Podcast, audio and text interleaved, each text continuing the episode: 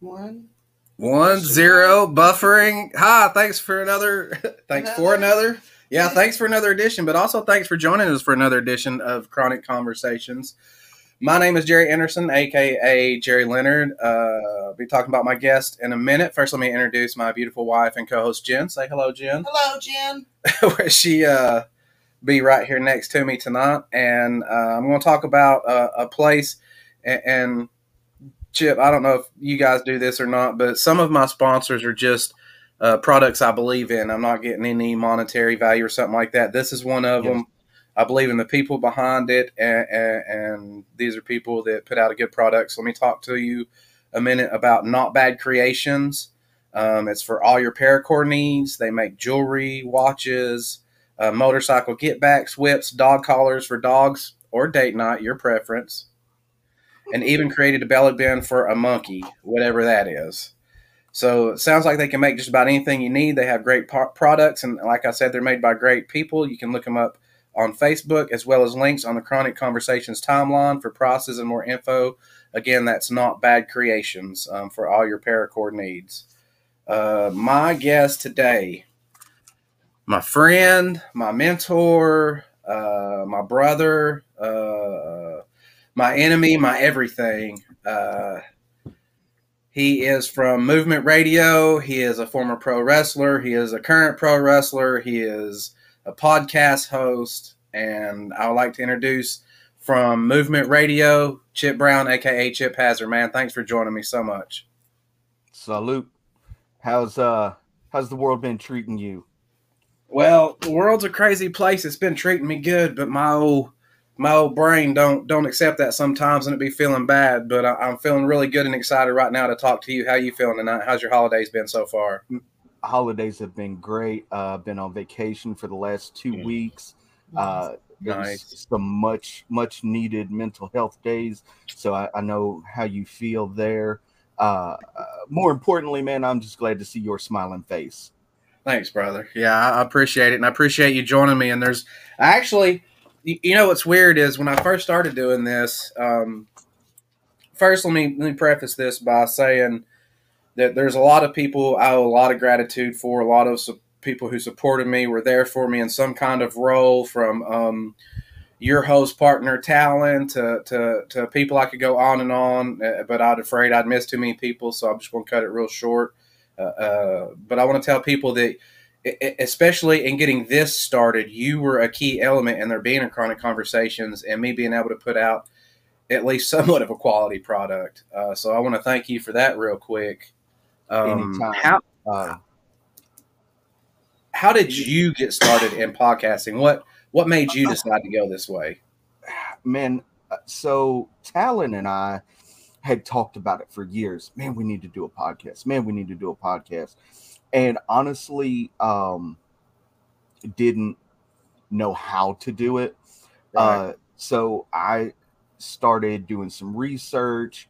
Uh i bought a tablet uh just a, a samsung like tab a pro uh and bought this this little bitty mic that plugged into the usb and that was what our first podcast were on. Yeah. Uh and it i mean it was fun. We did it we worked together at the time uh, so we would take our lunch we'd go do a podcast uh, and then we'd come back. Um, but man it just it spiraled from there and mm-hmm. we're now 244 episodes in uh, let me let me double check that. Yeah 244 episodes in. Uh, nice. uh, we just hit we bumped over into our third year. So we started um, 2019, August of 2019. Congratulations. Uh, so we just bumped over into that that three year mark. Mm-hmm. Uh, and I, honestly, I haven't looked back since. It it was something that helped me mentally through the pandemic because I was able to right talk. I, I was able to talk to people and everything. Connect. Yeah, so uh, it, it, was definitely a mental health helper.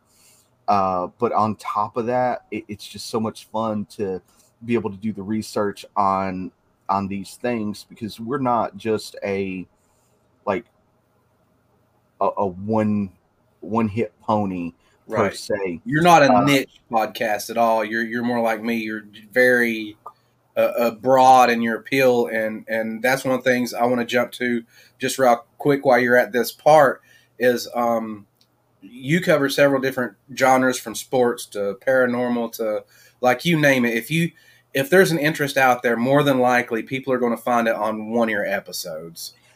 Correct. out of those Uh, topics and, and bringing it more niche, which one of those niche topics is your favorite to cover?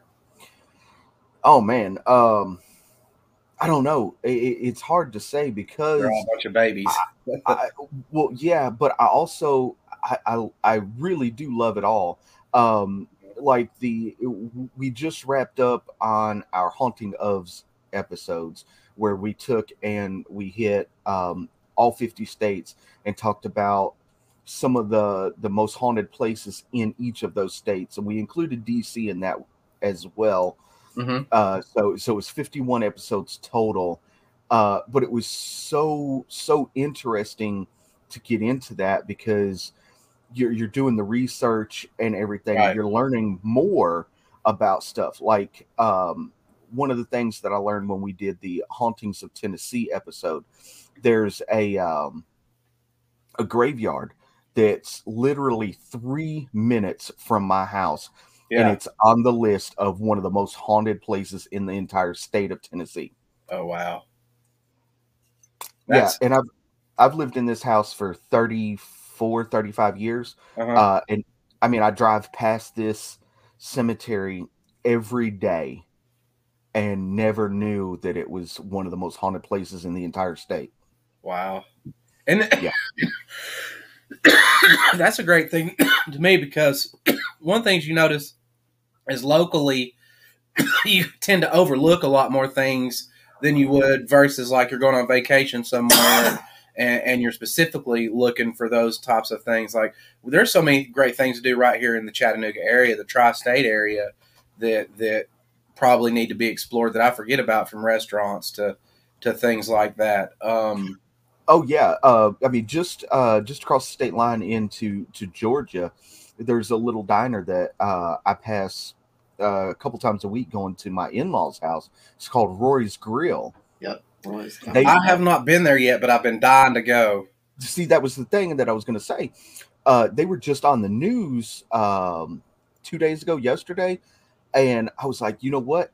I've never eaten there. I I put that on my list. That's one of the places in 2022 that Yes. I'm gonna go eat at because it, uh, it's always been there, and you know they were getting rave reviews on the news, and I was like, Mhm. okay, that's a place to check out.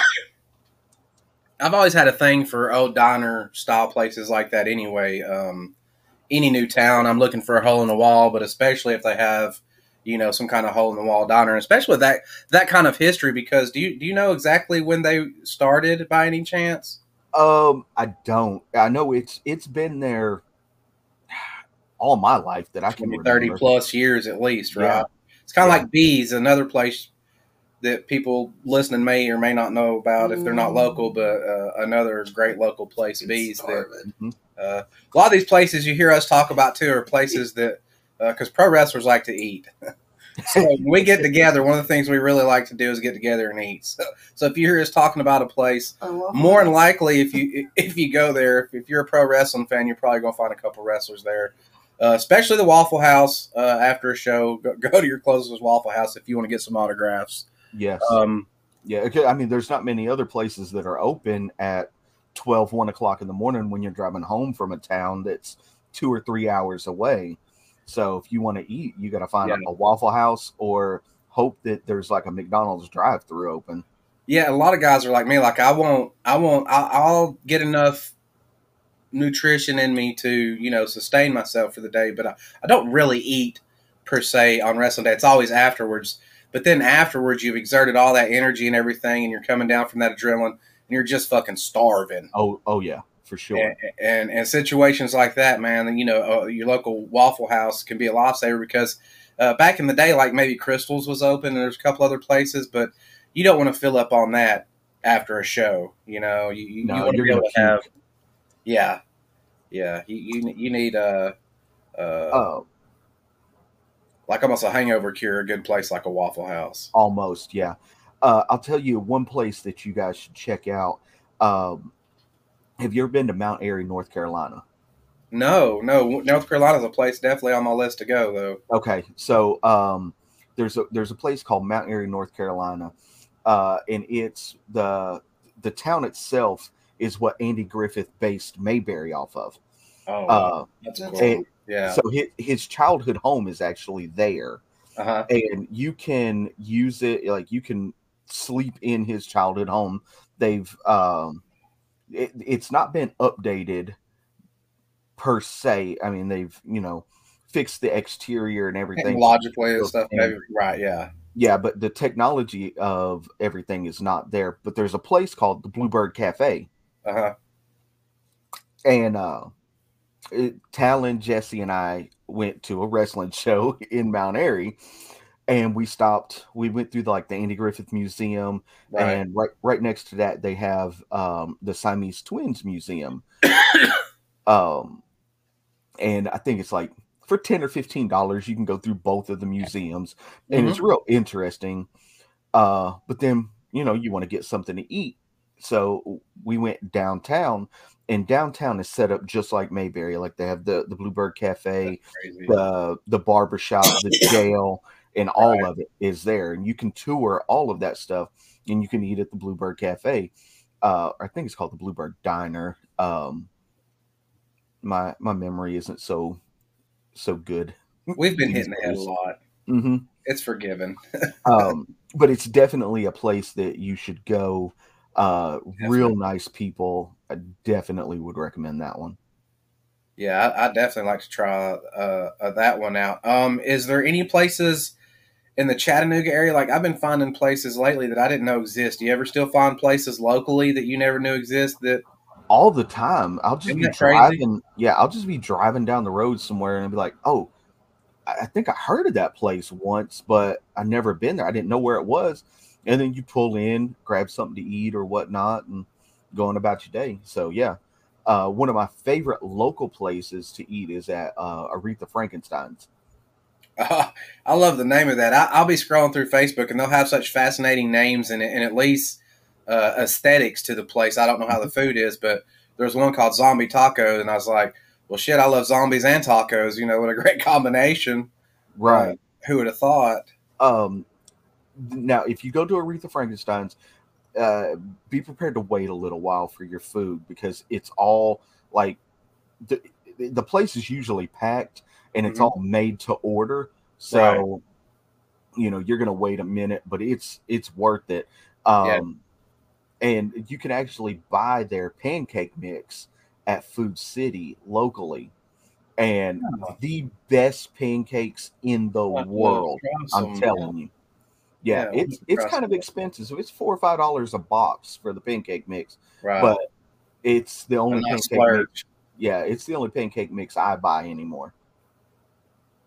Yeah, that's uh, yeah. I like some pancakes. Um, speaking of breakfast foods, what's your uh, favorite place to have breakfast at? Because really, it's one of my favorite meals of the day. Um, a lot of times, evening, I'll have that. If, if we go to a Cracker Barrel, that's what I'll have. A lot of times. Um, is there any certain restaurant or place that just really makes it the way you like it that resonates with you? Man, I, I I tell you, it's it's hard to beat the All Star Special at the Waffle House. it really is. Uh, Jen's go to, yeah. yeah, anytime we go uh, on vacation out of town or whatnot, uh, we always go there because um, the boys eat good there.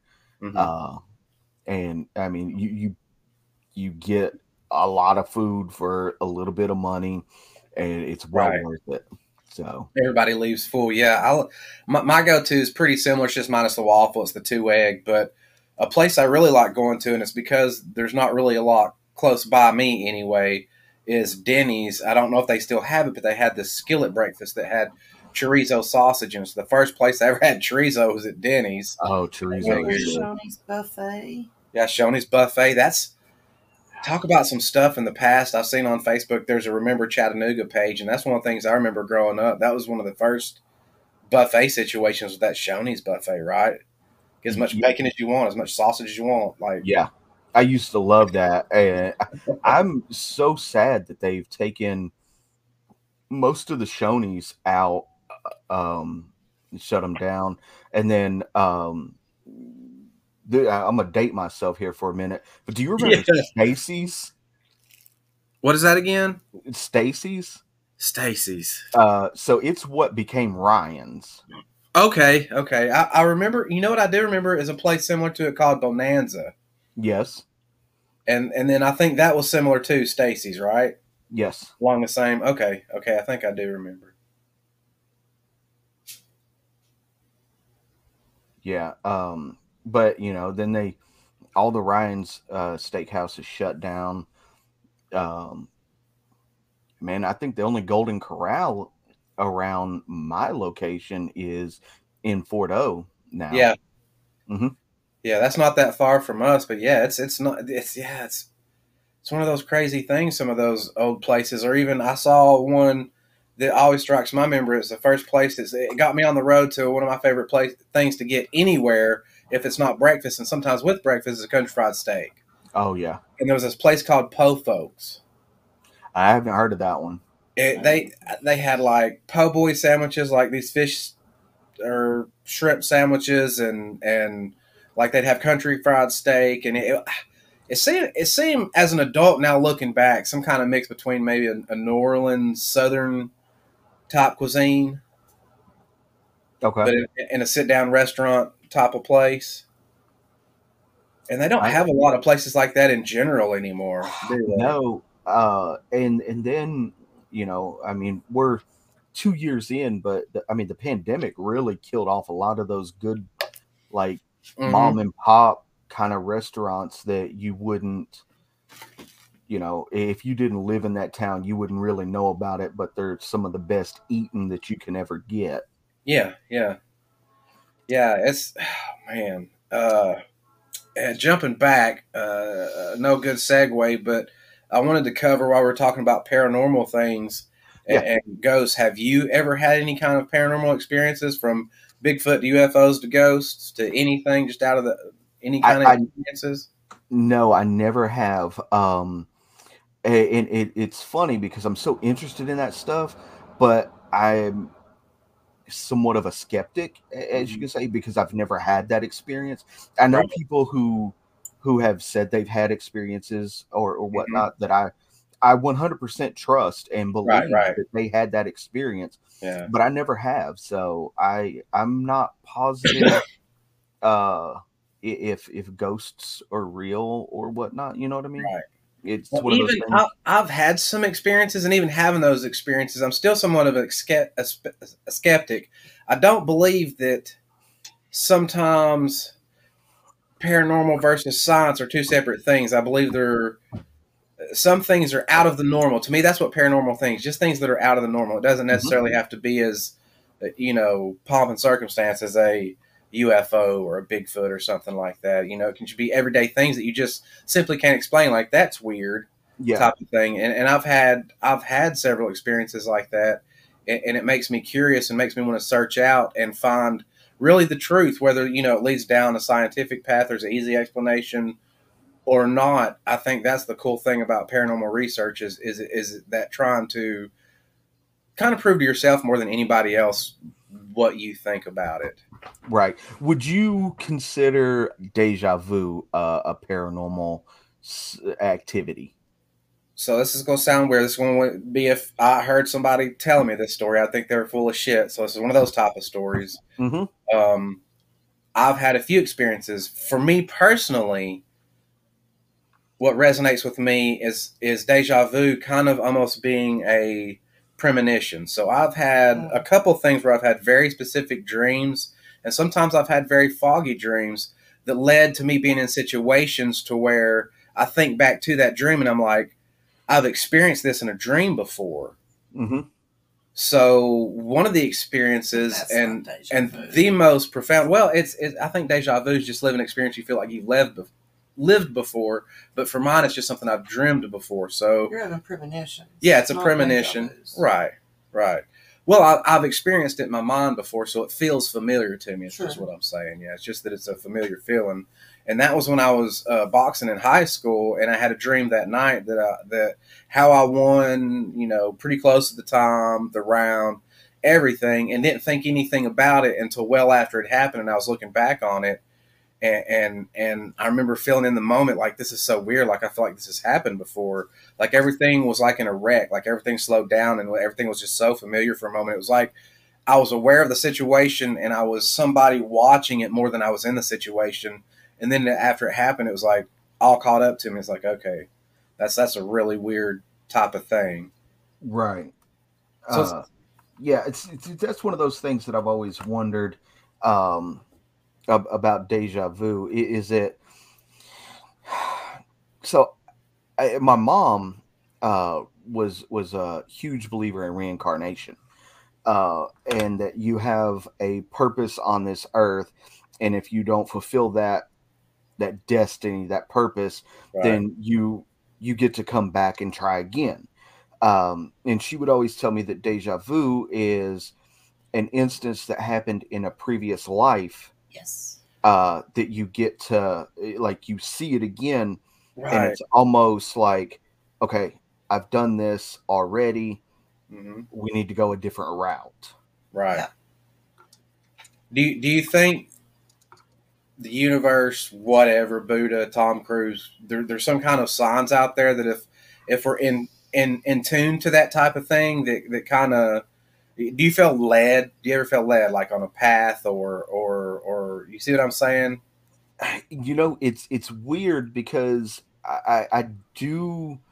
I, I guess maybe it was the way I was brought up or whatnot, but I, I I do feel like like each each step of the way is a step we're supposed to take, and mm-hmm. we just don't know it until after the fact.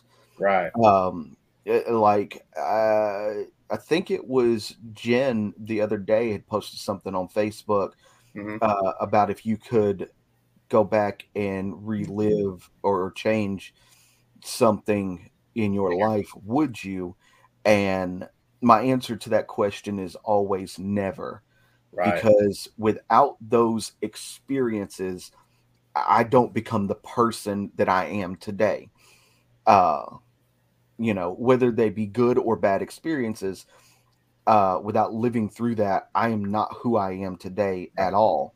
I mean, part of this show is is having conversations about people's experiences that they've made it through on the other side, and by having those experiences and having kind of a roadmap, they can help, um, if nothing else, show people they're not alone with some of the things that they're feeling and, and dealing with, and that there is a further than the path, that, that most of these emotions, thoughts, that everything on earth is temporary, right? Right. So, unfortunately, if you could look at it from a negative side, maybe and be like, "Well, that means all good things coming to an end." Yes, but it also means all bad things coming to an coming to an end.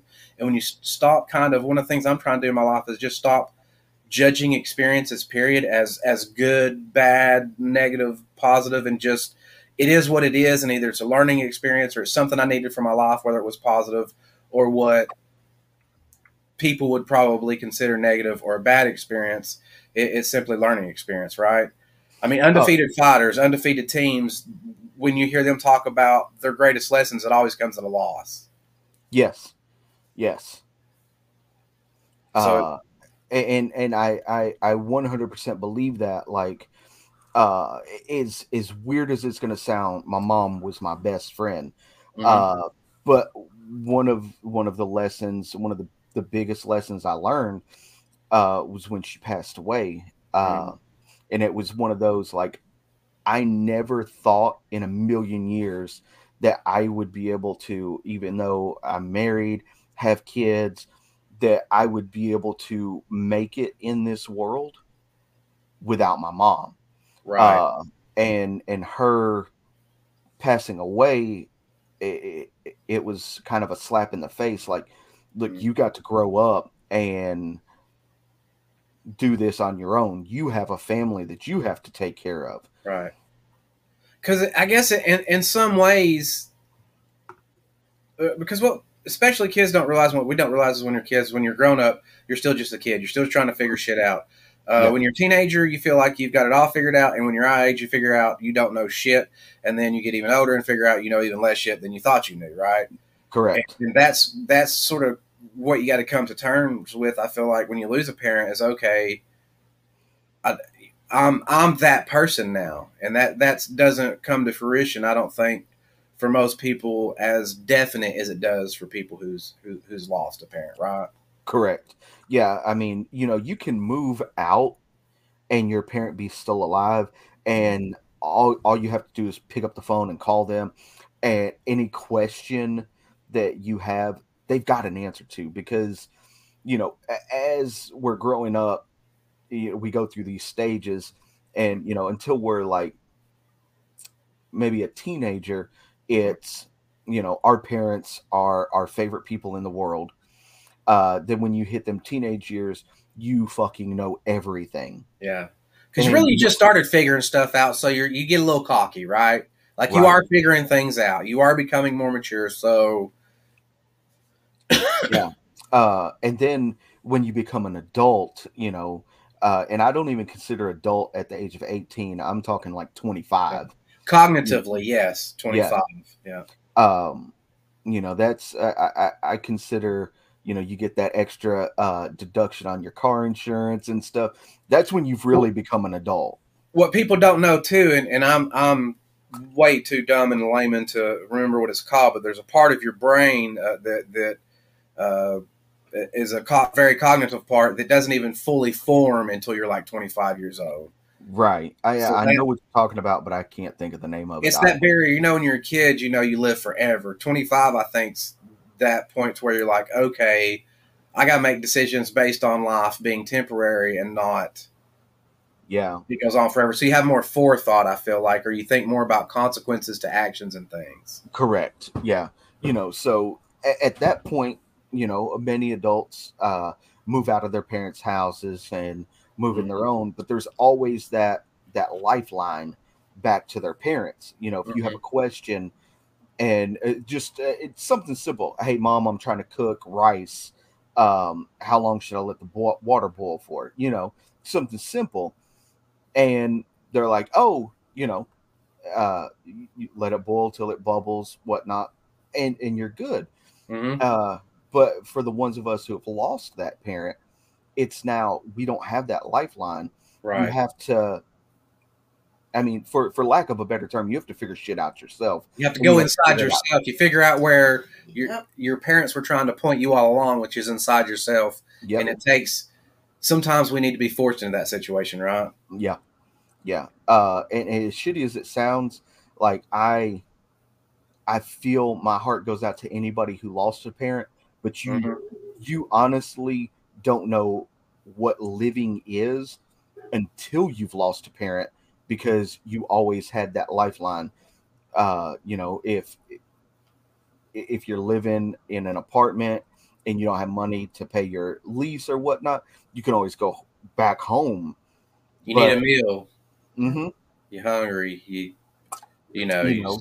little short on the lots. Any, any, li- You had a bad day. you had a bad day. yeah. Yeah. but there's there's so many times over the last uh, five years where I've picked up my phone because I still have my mom's number in my phone, and I've picked up my phone and gone to call her, and it hit me like a ton of bricks. Like I I can't do that. I've got to figure this out. Uh, and it's it's it's shitty. I'm Yeah. not gonna lie. Uh, but I've it- been blessed enough not to have to deal with that yet, but yeah, it's it's one of the things that terrifies me just about as much as anything is is because I know it's a process. You know, I know I know I know I've gone through some shit and I know I'll get through it, but it's that it's a different shit, you know, and you got to learn all over again. man i'm telling you it was it was the hardest thing i think i've ever had to go through. Uh and i i dread when uh my stepdad you know he's 81 and uh you know i dread uh, and he lives here with us and everything Yeah. and the boys that's their grandfather. They love him. I mean they every morning they're in there they eat breakfast with him and everything. Like i don't know what the fuck i'm gonna do. That's that's the hardest part too when you have kids really is because it's one thing taking something on but trying to explain something to a kid uh, enough a way for them to understand but hurt them as least as possible too just as Yeah. one of those things when they say it hurts me more as a parent than it does you it's, it's one of those things you don't really understand so you've you've had to do it and i've had to explain to some kids they've lost parents and grandparents Yeah. and it's one of the hardest things i've ever done No, it, it is. Uh, and I'll tell you one of the coolest things that has happened recently. Uh, Grayson, my oldest, um, he was six weeks old when my mom passed, so he never really knew her. right But uh, my mom was cremated, and we have a china cabinet uh, with a Bradford Exchange Elvis Village Mhm. in it. Yeah, Uh, saw Jessica's post about this. Yeah, and uh anytime anybody comes over to the house, it just out of the blue, he's he tells them, "Here, come here, let me show you something. My nanny is right there." Uh and uh, like I said, he he knew her for 6 weeks, and he, but that's not really anything and uh just it's it's crazy how like stuff like that happens Happens, and he's like he's like that's my nanny right there. And his cousins came over yesterday and he was telling them and they were all looking like he had you know 10 heads or whatnot. What the hell is he Yeah. talking about? Right. And uh you know we tried to explain it to them the best we could but you know they're still kids so they don't know.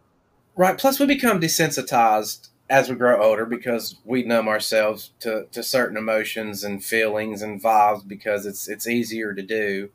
yeah Um, but kids, they just have something different. And two quick stories. One, my daughter, after my grand died, um, she had to be three or four, but said that uh, grand had come to visit her, and I thought, oh sweet, she had a dream about her grand, and she goes, she goes, but she was different. I said, how was she different? She said she didn't have glasses no more, and I thought, how funny that that's the thing that this child picked up on is that she didn't have to wear glasses anymore. And I thought, why would she pick up on? it? I thought, why would she not have glasses? Why wouldn't she recognize where she was? And I thought she doesn't need glasses anymore. And I thought, oh shit. exactly Then it gave me chills, and I, and I thought about it. And then Dude, I, I just got goosebumps right now. Like Yeah, you telling me that story. yeah, Yeah, I, I got them. Yeah. Whew. Yeah. And, and then our grandson, um, Cade Man, he, oh God, like he's never really met his grandmother either, but He'll carry her little heart thing. he'll of carry her little heart thing around of ashes and not even knowing, like you said, will point to it, be Grandma. like, grandma, grandma. Yeah. And then Wave. he would, he would, yeah, he'd look over up here, uh, towards the roof a little bit and point, point. We'd be like, what, what? And he'd go, it's grandma, it's grandma. Wave. And wave, hey, grandma. oh, it's wow. just like it's like oh god you just wonder it's like if i could jump in his mind and his body and just experience what he's experiencing for two seconds or remember because i'm sure we had experiences like that as kids too that we've just blocked out don't remember or whatever Man, I, I, I heard this thing the other day, uh, and it, it's so crazy to think. So so what if when you you die, you, you always hear about the light at the end of the tunnel. So Mhm. what if that light at the end of the tunnel The is train No. What if it's what if it's you being reborn and coming out, and the reason that you're crying is because you remember everything, but you Right. can't tell anybody about it. right And then you know, as you get older, you start to forget that stuff. You know what I mean? Mhm. And yeah it's it's like you know, because if you ask a kid what what is the key to happiness, they'll always tell you, you know, but I can't Yeah. tell you. yeah You know, but I can't tell you. Yeah. And then when they reach a certain age, they're like, you know, if you ask them, they're like, I don't know what you're talking about. It's because they forgot all that stuff. and is it and and isn't it weird that maybe you're you're more one with the universe, God, whatever, at that time? Because isn't that basically what, um, whether you're a Christian and, and Jesus says, "I am the great I am," He who resides in me, it's in Mhm. me. Every religion says it's in you, so maybe all this time we're looking somewhere for a person or a thing that's really inside us, and this whole time the universe we just lose that connection that we remember it's all inside of us and and that really when we're looking for ourselves or trying to become ourselves really what we're trying to do is cut away the things that aren't so we can turn back to that connection with consciousness god the universe whatever you want to call it right. Yeah, I, I agree 100% on that. Yeah, it's it's it's one of those things. You know, you start you get our age, you start thinking about more and more. And I saw a uh, uh, a, a film, uh, not TV series, short.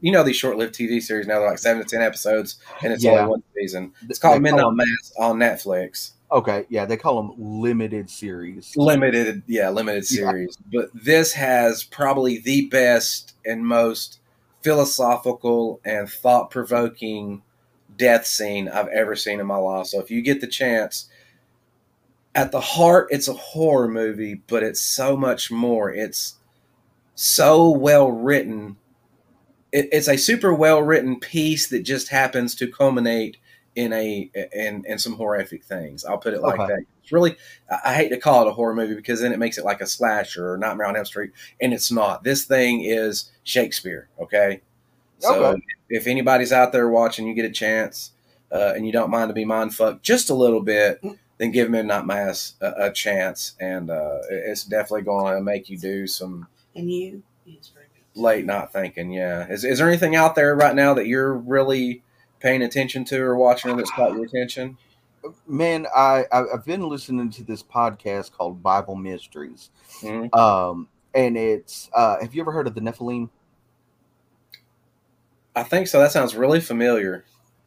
okay, so uh, from what I understand, and I, I don't know a whole lot about it, Mhm. um, but the the Nephilim are um, angels that have left heaven and come okay, to yeah, earth. yeah, yeah, yeah, yeah. Um, but uh, so I've been I've been really, I just didn't know how to pronounce that word. um, I, I- I've been really, really interested in this podcast, um, Mm-hmm.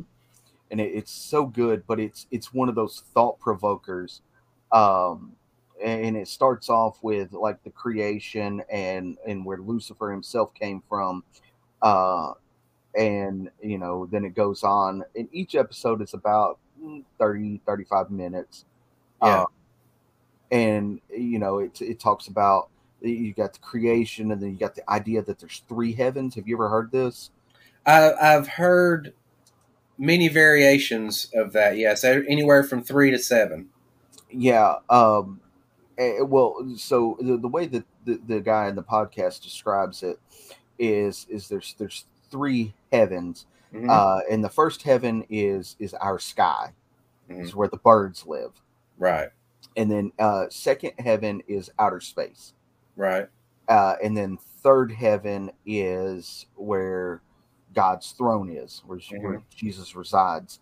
Uh, and at in the end times, third heaven becomes earth, and you have earth? uh, yeah, it, well, third earth right. uh, per se, because first earth was created for all the the angels to live Mhm. and they had cities kind of like we do and everything. And the highest ranking angel was actually Lucifer.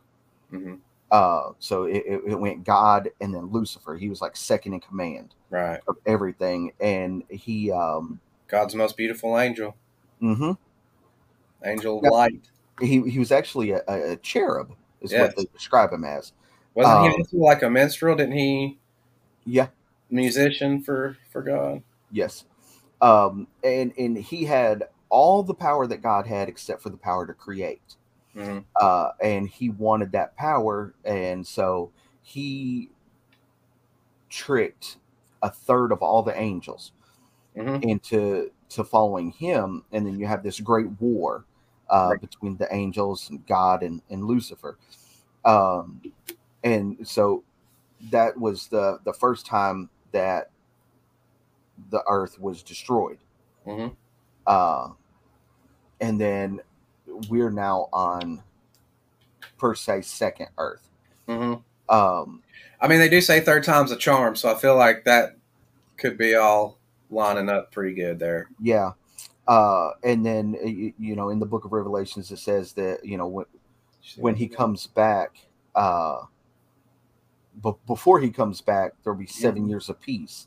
yeah, Um, but in that time, uh, the archangel Michael comes back and purges the entire world of evil. Uh, he has a huge battle with Lucy. You Lucifer. reckon he needs any help with that? Because that sounds like a great fucking time to me. Like I'd really like to join up with him and do some purging. uh, right? Or can I hand him a Uh, list at least? You think maybe just like, hey, bro, Hey, hey, bro, can you help? Can you help? while me you're while you're out there, I mean, you're already purging, so it's Mhm. not going to be that big a deal. I don't feel like to Uh, and- off the list. yeah, and so the part that I'm at now is, um, Michael and Lucifer have this big battle, and um, Michael wins and sends Lucifer off into the void.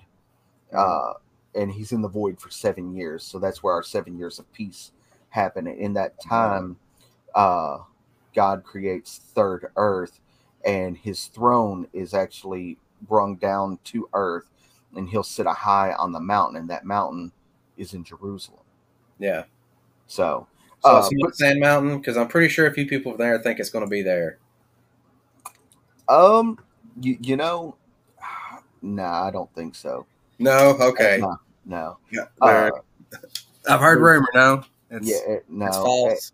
and then there's this um this blog I've been reading, uh, and it's so growing up we were always told that the world is the world as we know it, and there's seven continents, right? Right. Um, what if that's not true? Right. There, um, there's a scientist that um, his name escapes me, uh, but he has wrote several books, and he goes to uh, Antarctica to to do some searching because that's one of the least searched uh, continents that we have. Yeah. And he says that once you get so far into Antarctica and down to the South Pole, there are other continents that we we've never seen or explored. Right. Uh, and there are worlds. There's there's land of great technology right. uh, and he suggests that going going backwards for a minute, UFOs actually come from there. They're already here, Right. uh, and then there's other continents the- where Things they've seen, it's been coming from ocean, right? I mean, lately that's we literally Right. that's things. uh, and then there are other other lands uh, aside from the one of great technology uh, Mhm. that still have like the dinosaurs and dragons and stuff like of of medieval times that we all hear about hmm you know uh and it it's it's been really really interesting uh again one of those mind openers and i'm all about stuff like that that, that just makes you think like what if it, Uh, could that be true like I, Absolutely. I need to get on a plane and go check this out Right. you know And along those same lines, have you heard about them getting that conglomerate of the I can't remember if it's theologians or religious leaders together for NASA to basically discuss with them how they thought society might react to them telling people they're aliens. Have you heard anything about that yet? I have heard about that. Well- and I, man, I, I, I, so as as skeptical as I am about paranormal, I do believe there are other life forms. It, Mhm. It's just just not possible that we're the only form of life in this In- big ass Universe, right. universe. Yeah. Uh, you know, I mean, there's billions and billions of planets. Uh, and I mean, the Milky Way galaxy is just a small portion. Such a, a pinhead in the overall scheme of things. It's yeah. crazy. So, so you're trying to tell me that that on the third third rock from the sun is the Yeah. only place The in only place. all of this galaxy Right. that has life form on it? No. Well, well, on that, I mean, do you think society's ready on that front? How do you think, if they were coming to you, what do you think your opinions or, or your perspective would be on how you think society re- react to them? Let's say, you know, there's a news program. Here's the president, state of the address. Here's what we know about aliens. Not only, Uh, not only is there aliens, but there's thousands of different species that we know about. Like, let's go all out and say it's something like that. How, how do we react to that? Uh, I, I don't think the world's ready for anything like that. We can't even make it through racism So how do how do we explain? I mean, Or a if- pandemic without killing each other over toilet paper. Right, that's what I'm saying. Uh, it- it- we can't even make it through two years of a pandemic. Uh, racism is still running rampant, and it's it's. Right. I mean, it has, thanks to social media. I, I 100% believe this. Uh, I, I think social media has eh, exponentially exploded racism. Uh, and and I think there's more to it than that. It's like but that's- UFOs. It's harder to hide, right? yeah. Uh, well, and I think there's more to it than that, but that's the Mm-hmm. conspiracy theorist in me coming out. Uh, I try to suppress that uh, as much as I can because there's a, a lot of conspiracies that I I 100% think are true or could be true. Well, a lot of them have logic to them, and it's hard not to. You're like me; you have an open mind, so when you hear something, you don't necessarily believe it or not believe it. You're just taking in all the information and evidence and making a decision based on the best you can do, right? Correct. So a lot of times, and, and let's let's let's talk about what a conspiracy theory is. Everybody blows it up and romanticizes it in this big thing, and there's people talking in a secret room around a table. It's where people conspire to do something. There was a conspiracy the other day. We set forth to do this program. Yeah. At the realest, lowest terms. But when it so so people put such a negative spin on conspiracy theory it's got to be something about when what makes some of them so believable is there's kernels of truth in it, right? Correct.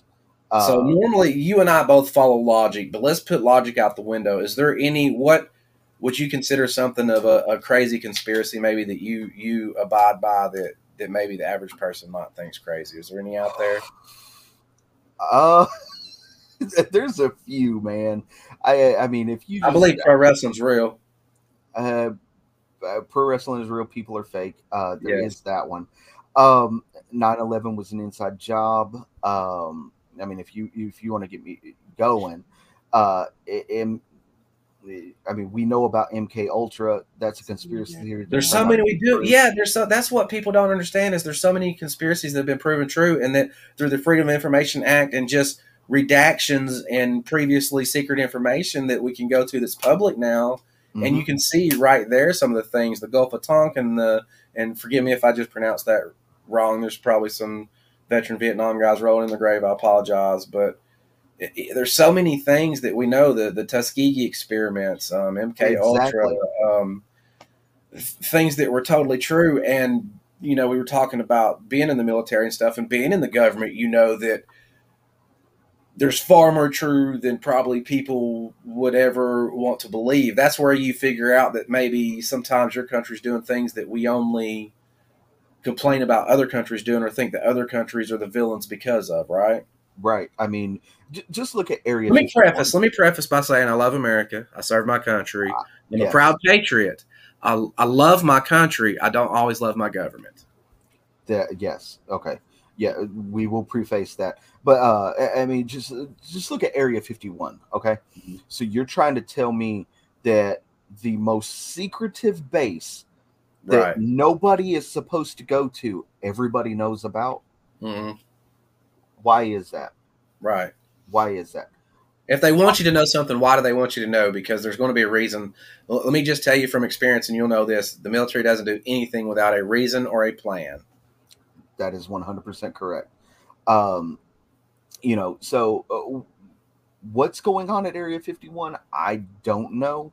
I, I don't know if they're they're housing these these quote unquote UFOs, um, or uh, aliens or or whatnot.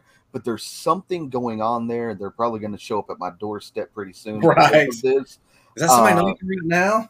Y- yeah, you know, it, no, I don't hear a knock at the door.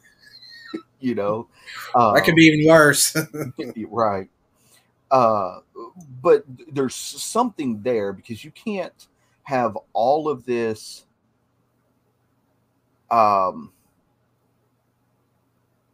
lost train of thought there for a second you can't have this this big area guarded so Right. well for there not to be something there yeah, you know. because it's a lot of time. It's a lot of logistics. There's a lot that goes into protecting a secret facility. You know, it's exactly. Yeah. Um, so yeah, I uh, a, a book that I, I have read and and am rereading. Uh, it's um, by Jesse Ventura. Obviously, you know who he is. Former pro wrestler, former governor of Minnesota. which one is it? I've read a couple of his books. Uh, so it's it's the uh, uh, Americans conspiracy theories. I don't think I have read that one. Okay, I, I recommend that one. I mean, he has Definitely several. pick that one up. Um, he has uh, one called the Marijuana Manifesto. I've read uh, that. I was just saying, Obviously. yeah. You, and and I recommend anybody who who's even uh Please. you know on the fence or even against um marijuana read that book and it, it will open you for Yeah. sure um Yes, He's really good at being logical. That's one of the things I appreciated him. I've talked about being logical a couple times, and I know with your brain you got to carry a little bit of your heart and emotion. You can't just do things dry. But uh, at the end of the day, you know, you want things to kind of uh, uh, make sense in your brain. That's that's a human expectation, right? We need things to make sense, and a lot of things he says make sense. Like, how do you argue with things that make sense other than just to argue? And some people still do that. Yeah um so it, it- like i said he's got several books out you should read i'm a huge reader uh currently reading two books Love at once. biographies. It, yeah I, so i'm cu- currently reading two books at once i'm reading the uh, tiger king autobiography Mhm. uh which is really good uh I mean, it, so it starts off. It, what made me buy this is so obviously I watched the documentary on Netflix or whatnot, but we were at Target the other day, and uh, I seen it on the shelf, and I picked it up and I opened it, and the very first page it says, "Can you believe that bitch Carol Baskins is free?"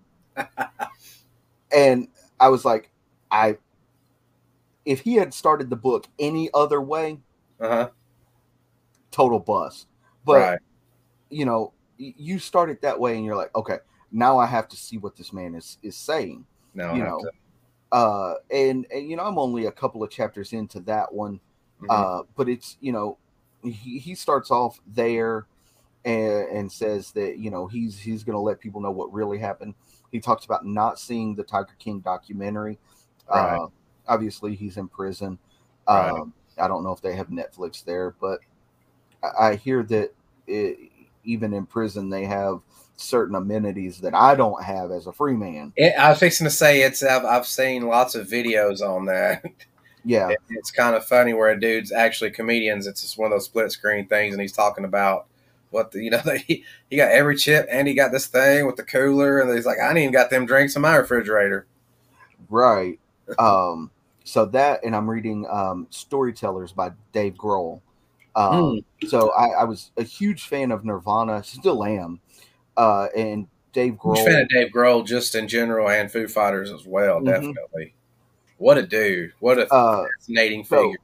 yeah, uh, I definitely recommend uh, that book to anybody. Uh, and, and I find it weird because it, there's there's a passage in the book where he talks about meeting um, some of his idols and Mhm. how cool it was and how down to earth they were and they just hung out with him and talked to him and everything. And then I, I remember back to like m- my days wrestling and how like when you m- meet your your you know when you're coming up in the business and, and Yeah. you're you're on these shows and and you know with some of your idols or the, the guys who Mhm. Have done the stuff that you're trying to get to Right. and and you're always told you know hey don't be a mark you know and all that and all that like, I hate people tell me that. I wish I had been because let me tell you, that's the reason most of us get in the business because we're a mark. So you know what? If you want to be a mark, be a fucking mark because I wasn't. I don't have pictures. I don't have video because I grew up with that same mindset of don't be a mark. So I was always of of all the the the, the quote unquote names the the big time TV wrestlers that mhm. I've ever met, I have my picture with three: yeah, Steve Corino, Jerry Lawler, Gangrel, uh, four, and and uh, Ricky Steamboat. yeah, Uh, and and there's so many that I've I've been in the ring with or Mhm. hung out with and stuff. You know, from uh, the Ric Flairs to the Ricky and Robert, um, Yeah. Scott Hudson. Quick story about Robert. I was reading his thing, and he actually had a thing on there about why we wrestle and what it meant to you know certain fans, and and how you know they you know may not have a good meal or not having all that. They that what they sacrifice to go to the show to just escape from life for a little bit. But what a lot of people don't know is a lot of our idols, and, and sometimes they do say don't meet your heroes, and in some situations, you definitely don't want to um, do that. We look for the poker. Hang on just a second. I'm Yeah, yeah, sorry. yeah. Uh, Yeah, don't figure it out. I'm gonna actually turn around and grab something that I want to show you real quick. Two seconds. go ahead and grab it. We're just should be one of those. What's my call? It's in there. It's in the box. There we go. Welcome.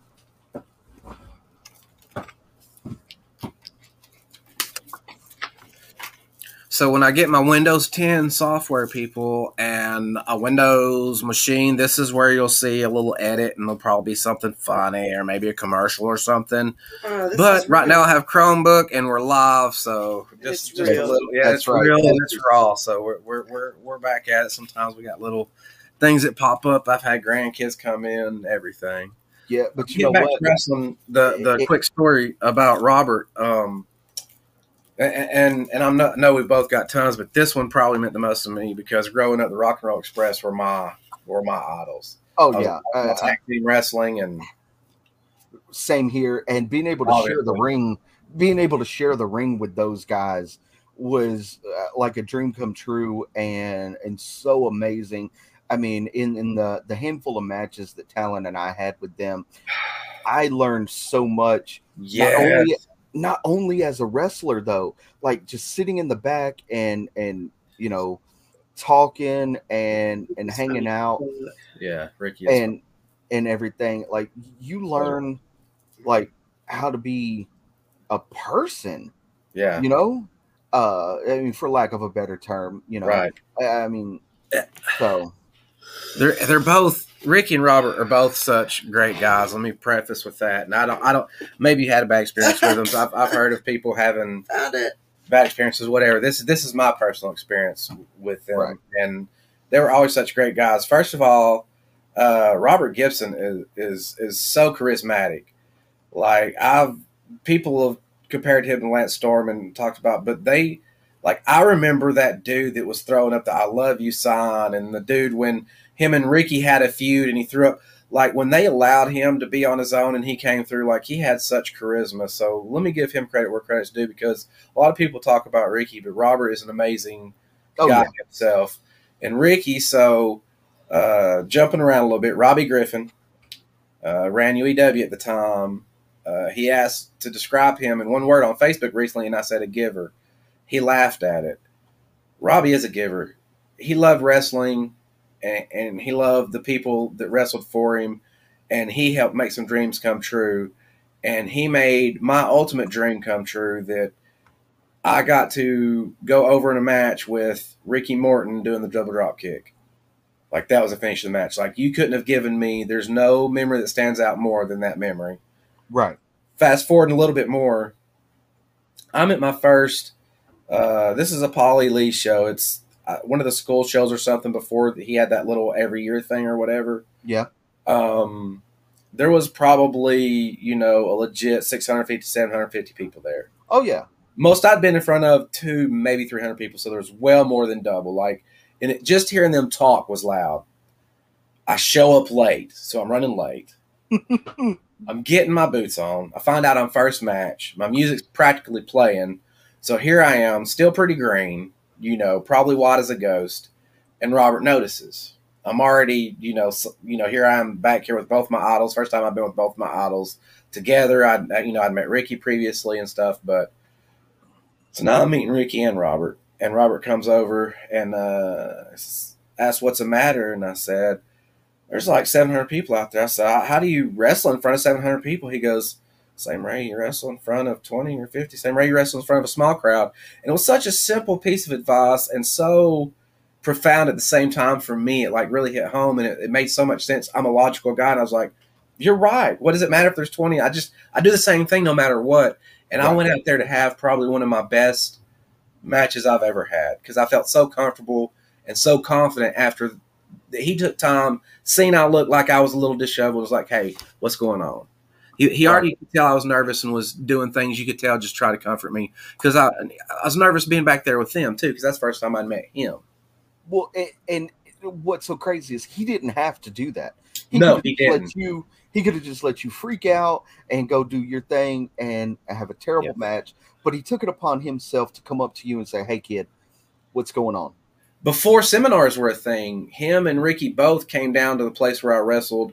And, and basically, before we had the name seminar, gave us some seminars and kind of tightened up our game in some areas where we were still a little too independent. Mm-hmm. and, and and taught us so much on how to be better wrestlers and more about psychology.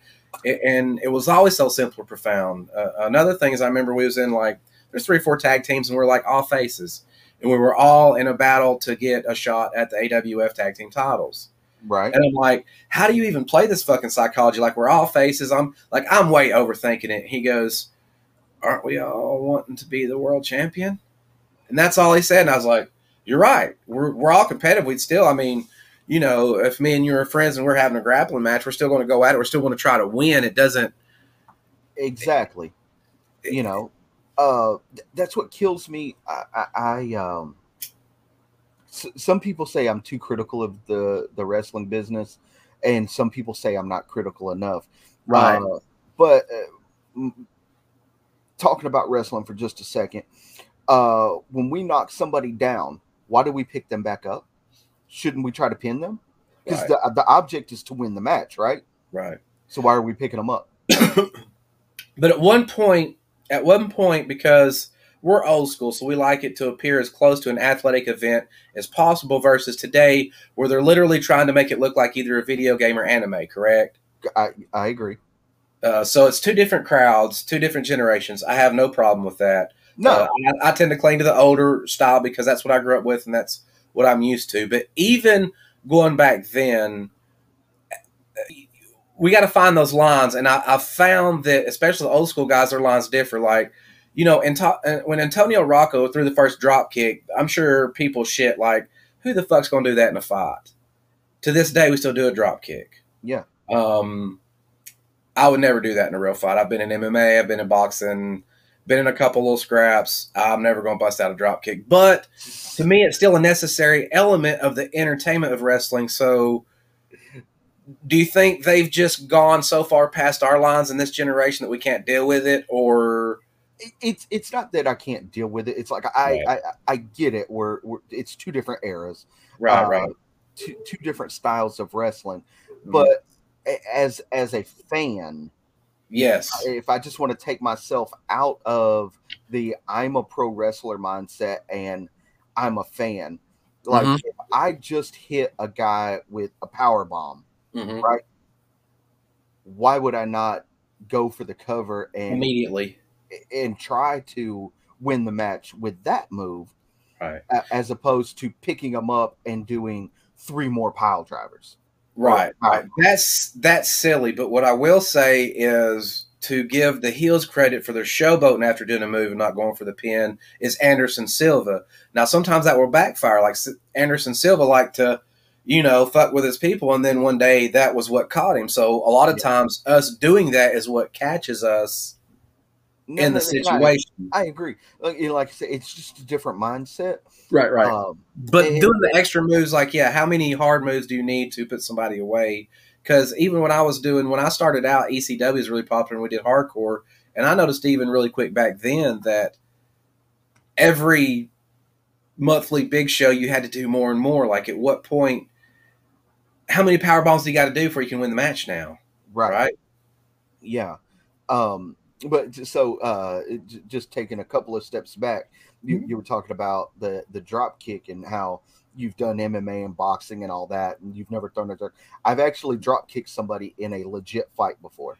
I have seen it happen in an MMA fight as well. Uh, Shinya Aoki, as a matter of fact, dropped Mhm. somebody in a fight. You can look that up in Pride. It happened, and it's probably on YouTube somewhere. Probably. And it- If you can get back up quick enough, quick enough, to me, it's like a jab or a front kick. It'll keep somebody off of you, but it's definitely not a finishing move, right? no, no, definitely not. Uh, How'd you end up throwing a, a, drop kick in a real fight? Please tell that story. Uh, so um, I I was in I was in high school when this happened. so this is, you know, pre actually training to wrestle Right. and everything. And uh, there was this this bully uh, who always he he was the big bad. He, you know, was fucking with everybody Mhm. and all that. And uh, one day he started fucking with me, and uh, he said after school, "I'm beating your ass." I said, I just laughed at him, Mm-hmm. you know, because I I mean, my mom always taught me, you know, uh, the best thing you can do with as a bully is to not be scared of them. Right. Uh, so I just laughed at him. I was like, whatever. So um, we get on the bus. We get off the bus, and he starts shoving me, and I, I'm like, look, man, I'm, I'm not gonna fight you. And uh, he shoved me one time, and I, I took probably three or four steps back, and it just it hit me in my brain. I was like, you kick this motherfucker in his mouth, and he's gonna leave you alone. So I just I take about three steps and drop kick him dead in his face and knocked one of his teeth out. I never had a problem with him since. Right. It's you, you, most bullies were that way. Even if it was a situation where the bully could whoop my ass, if I stood up to him, in most cases, it earned enough respect where they left me the fuck alone. Like I remember Exactly. one in junior high one time, and it was out of pure emotion. I wasn't thinking. He slapped me, and automatically I slapped him right back. And he was stunned, and I was stunned. We stood at each other there for a second. Yeah, that's what it was. We shared a locker, and he was above me, so there was always a little Tension. ego and give pull and stuff. So yeah, one day I stood up and it's I don't I don't remember if I said something, he said something, and he hauled off and bam, and I hauled off and bam, and we're both just standing there staring at each other. And after that, it was like, okay, we're cool. Yeah, it's like okay, yeah, like okay, like, get shit, I don't, I don't, I don't want to get slapped again. No, yeah, it's like okay, he'll slap me back. I'll slap him. yeah, That, that's cool. He's not going to get. But you know, a lot of times we react out of emotions, you know, because we are younger, and that's one of the things yeah. um, I don't really necessarily have New Year's resolution, but there's always things about myself I'm working on. And, Oh, yeah. And you know, every great philosopher talks about it's greater to control yourself than anything else. Yes. So being less reactionary is one of the things I'm working on most. What is what is Chip working on most right now? I man, I'm I'm I'm working on being a better father and a better husband. Uh, you know, I it's, down the line, I, I want to be a better human being, Right. a, a better person, a better friend. Uh, but but like right- priority? yeah, Yeah. right in front of me, I have a three year old and a five year old little boy that I I have to be a better father to them Mhm. uh, than the father that I had. Um, you know, I mean, I can go off onto that story. My father, he wasn't abusive uh, or anything. He just wasn't really ever there. Um, I, I was, I have four older sisters, so I was basically raised by my mom and four Yeah. sisters. Uh, my dad, he worked third shift, six at night to six in the morning. So by the time I was getting up to go to school, he was going to bed. By the time I was getting home from school, he was getting up and getting ready to go to work. So we didn't really Yeah. have that that bonding opportunity. right. right. Um, you know, then he got mixed up with some some hard drugs. Uh, mom and him divorced, and one thing that that it it it resonates and is stuck in my head, and it has been for shit. I don't know. That's what twenty years ago, maybe Right. uh, maybe longer. Uh, the last thing that I could remember him saying before he walked out of my house was he pointed at me. He was talking to my mom and he pointed at me and he said, He'll never be shit without me here. And I uh, do what? Ta-da. Oh, she's kicked the Oh, table and we kind of talking had a little Chip, vibration. Oh, said Chip. That guy said he wouldn't be shit when he left. Oh, He's yeah, and then gone, ta-da, yeah. is. Ta-da. Yeah, It- you um, think that puts something in us. Uh, it's a good positive thing in the fact that we talked about there are no like good, bad, negative, whatever. But but Mhm. it, it's productive in the fact that it pushes you to to be what he said you weren't. But th- this is pulling back to there's there's a destination. Are there many paths to get there? Or do you think it's like the string theory thing with every decision we make, it takes us to a different destination, or there's just different de- ways to get to that same destination? Because no, I feel like you would have made it without that, but you know what I mean? So there's that. I, I, I, I do think there. Yeah, I, I do think there are, are are many paths to reach that destination. Uh, but like I said when I was talking previously, uh, without certain things happening, I wouldn't be who I am today. Right. Mm. You know, I I feel as if my father had stuck around, had he not gotten on drugs, um, I would be maybe the same person but different, if if that Right. makes sense. Um, Maybe you wouldn't have as much compassion for for certain things or people or other things right. Uh, so, you've so experienced what it's my- like for some. Yeah. Right. So so when my father was around, uh, he had a good job, uh, and we didn't want for anything. But then when he left, um, I had to get a job. You know, I'm 15. I have to get a job to help mom pay the bills and everything, and and that taught me priorities and everything. And I don't think that I would have learned those as quickly as I did had he still been around Yeah. yeah you know so uh you know that goes back to you know everything happens for a reason and if we don't if we don't experience even the negative things in our life we don't become who we are the way we became them you Right. you may still wind up you know that person you Mhm. know but at you know 38 uh, it, it may have taken me another 10 years To to- get there. passionate and everything as I am now. It's sort of like working out. Like I tell people, people are like, you can work out and then still get hit by a bus and die. But to me, like working out, being healthy, things like that is as much about the quality of your life as the quantity of your life, right? Yeah, Um, it's nice if you can add some years, but if you're you're you're taking care of things, and and I'm not as young as I once was. I'm not old yet, but I'm as good once as I ever was. That I was just going to say I, I'm not as young as I once was, but I'm as um, or I'm not as good as I once was, but I'm as good as I'll ever I've ever been. Yeah, yeah, You know. It- it- yeah. I, I- could still uh, give and take an ass whooping, but the days are coming where I won't be able to, and it, it's it's nice to know that with things that are hard work, that if I didn't learn hard work and and I don't pursue those things, then I know the exact cause. I'm I'm feeling like this because I don't do this.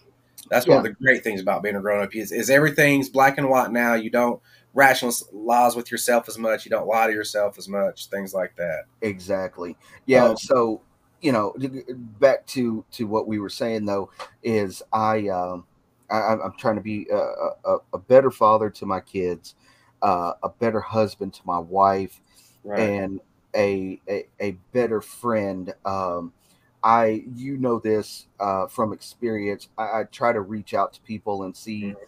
you know, how they're doing and stuff. And I feel like I could do better at that than I already do.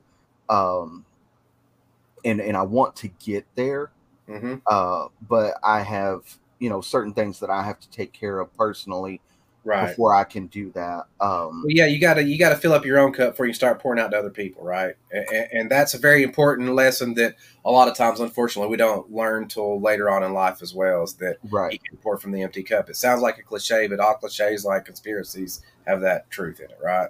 exactly exactly so yeah that's that's me that's that's you know i'm just trying to be the best me that i can be Right. Well, lightening it up a little bit, let's let's talk about one. Of, tell me what is the funniest thing that has ever happened to you in pro wrestling? oh sh- mm, 20 years there's a lot of funny things that have happened Um, What's the first thing that comes to your mind when I say that? having a guy shit on himself in the middle of a match. Tell us about that, please, because this is something people don't know. There I is think there's still some behind the somewhere. scene things that people don't realize that are a part of wrestling that may seem normal to us, and we forget that this isn't normal to. Was this an Outside RCW? No, it was not. This was um, at, at the place that I, I first started out, Georgia Extreme Wrestling. Jerry, you probably know Sorry. GXW. Yeah, Um, you know, uh, what, what a lot of people don't realize is when Yeah. Yeah so what a lot of people don't realize is when i um we'll go back a couple of steps um Mhm. so i graduated high school at 17 Mhm. uh on like may 25th june 1st i was on a bus to parris island south carolina i spent my 18th birthday Ugh. in parris island Lucky you.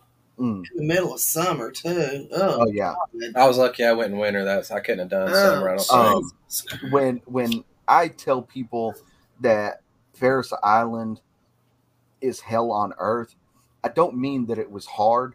It was fucking hot. right. That it was it was hell on earth. Yeah. Um, so I um, this was in 2001. So I was there right before the 9/11 attacks. I came home in August, uh, Mhm. like two weeks before the 9/11 attacks hit. yeah. Um, Jeez. yeah.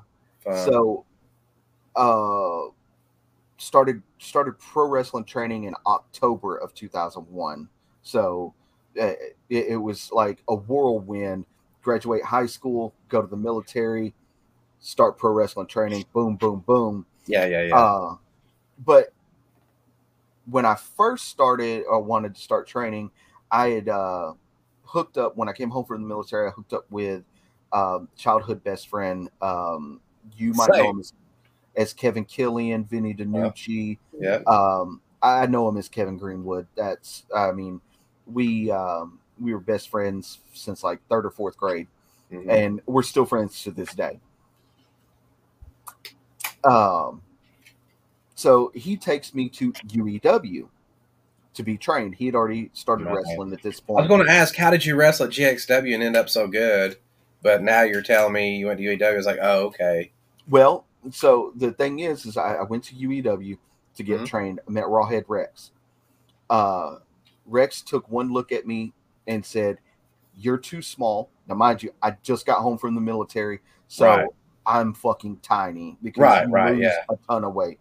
Yeah. Uh, but I mean, I'm muscle because all you do in military is work out. Right. Uh, so he looks at me. He says, "Oh, he's too small to be a pro wrestler." hmm Uh, so Kevin takes me from there to GXW, and I I hook up with a guy by the name of Jerry McCoy. uh-huh. Uh, and I, I'm not sure if you're familiar with Jerry. Uh, he wrestled under a hood as Mr. X. Uh, he used to wrestle back in the day at the Memorial Auditorium with Luke Dez and Harry Thornton and all them. Pro- I Uh, probably know him from there more than I know him from anything else. Mm-hmm. Because that's that's Oh. right when I started going to see wrestling is around that era. Okay. That's how old I am. Um, so I hook up with him and start training. hmm Um, then a couple of months later, Talon comes along, and so we're trained together. Um, I didn't realize you guys have been together that long. Mhm. That's that's awesome. That's like Yeah. learn new stuff every day. uh, so yeah, I mean, we trained together. Uh, our whole careers have been together Yeah, Uh, that's, that's to- to- awesome. to the point that uh, what most people don't realize is my wife Jessie is Talon's cousin. okay. Yeah. Well, yeah, I mean, you know, I've been wrestling long enough to know that we all a little related in some way or another. right. We like the Uh, state of Alabama. I'm just saying. Not that far. We won't go that far. We'll, we'll tell those stories on a Patreon podcast, right? right. Um, so uh, that's how that started. So we're at GXW wrestling a match, and I'm wrestling a guy, and uh, oh no. man, I forget his name, uh, but he always used to wear um, rebel flag gear and stuff like that. Uh, he was a Southern boy gimmick. Right, uh, right. With which there's been a million of those, you know Yeah. that. Uh, so he goes, he gives me a leg drop, and I, I see this thing roll across the ring. I'm, what the Oh fuck my is- god. I'm like, what the fuck is that? And uh, he covers me. He was like, "We got to go home. We got to go home. We got to go home." And I'm like, "Okay, well, where do you, what do you want to do?" Uh, so we finish the match. He runs. He powders out of the ring, goes to the back, grabs his bag, gets in his car, and leaves. It then comes back, like 15 minutes later. Uh huh. And I was like, hey, man, what happened out there? He's like, man, I uh, I gave you that leg drop and I shit on myself. I was like, oh god. I said, hold, hold on, are you are you kidding me? Like I fart you farted or like Yeah, you- he was like, he's like, no, I shit on myself. He's like, he said when when I gave you the leg drop, a turd shot out my butt Oh and my went god. rolling across the ring. I was like, are you? He's I he and I said, your actual shit is in the ring. He was like, I guess I don't know if they got it out before the next match hit or not, but God, I Oh my hope so. oh, Imagine taking eat a the bump. Snickers. Right here, kid. Here's your Snickers. so uh, Man, that's, look. that's one of the funniest things, and then uh, one of the scariest things. You know, uh, T Bone. Uh huh. Okay, first time ever in the ring with him, he gives me a body slam and says, "Stay," and I hear him go one, two, Uh, three. is he blonde as Four. fuck? Okay, so I didn't know that. The referee bends down. Yeah, the referee bends down and says, "You know he's blind, and he has to count his steps to make sure he is doing or he's in the right position." And at this point, I look up and he's sitting on the top rope, not Oh, standing, God. but sitting. And uh, he jumps off with a leg drop and it was the prettiest, sweetest feeling Right. leg drop I think I've ever taken. But I was scared to death because I was like, "Oh man, he's gonna fucking land on me. I'm dead." You know, because he's like three times my size. Anytime a dude that big says stay, I'm automatically nervous going, maybe I will. Maybe, I won't. I we'll won't. see. What do you what yeah, what you got in mind, big boy? Yeah, Especially these was- days. I don't like surprises. no. So that was that was probably the scariest or one of the scariest moments ever. So Well, I've had a bunch of funny moments too, all the way back. Uh, Kerry Morton is making his rounds now too, and he Yeah. used to go out and take. I don't. You may remember this. He used to do this thing where he'd go around and collect everybody's uh, wrist tape out of their bags yes, when he was little. Yeah. Um, so that's that's a little funny thing that happened. Um, yeah, it, it's it's so crazy to see see him now. as I remember- stuff. Yeah, I mean, 'cause I remember when Ricky That's used to bring him to the shows. Yeah, and I mean, he was just like, you know, tiny. tiny. Yeah, just a little taller, just barely old enough to walk. Yeah, there's uh, Ethan Cage. Um, shout out to Ethan Cage.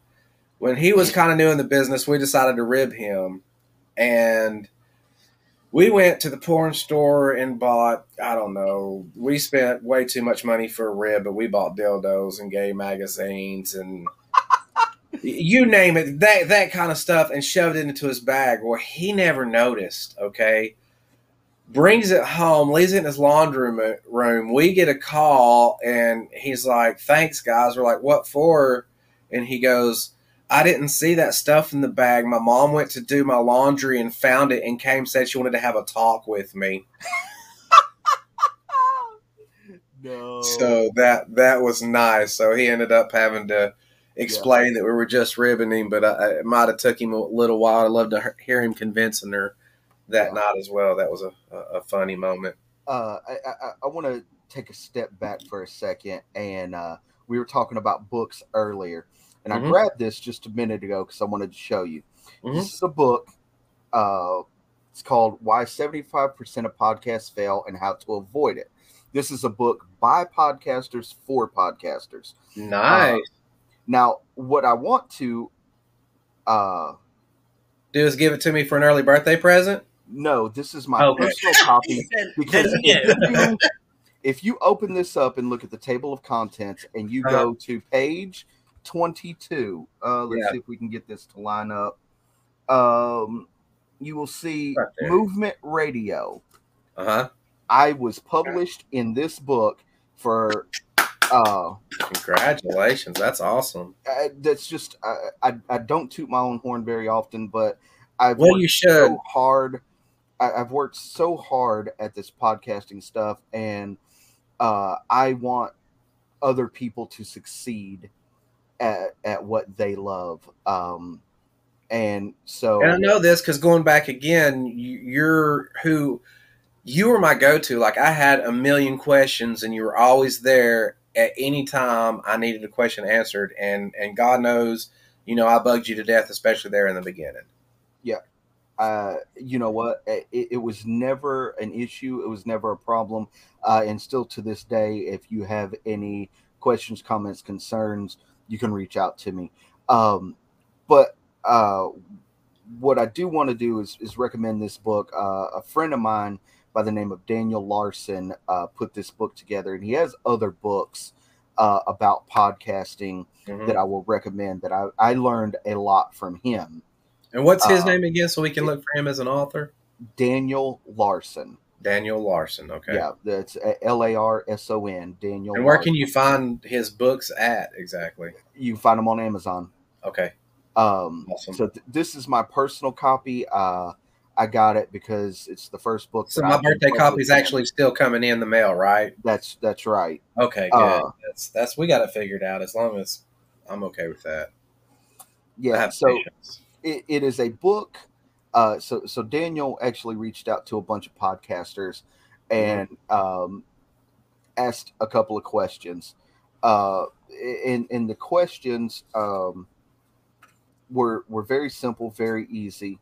Uh, it was it was two questions. Uh, first uh, question was, "What do you wish you knew before starting a podcast?" And the second was, "What is the biggest hack you've learned that you wish you could tell your younger podcasting self?" Uh, and so there's Gosh. um, a hundred questions.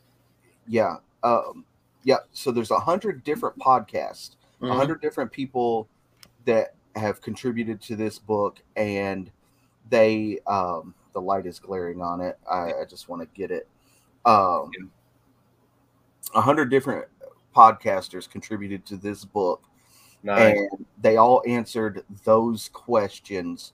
Uh, so if you are are trying to start a podcast or uh, are stuck in kind of like where do I go next, or damn, what kind of hacks can I I use or whatnot, these are some that I live by to this day.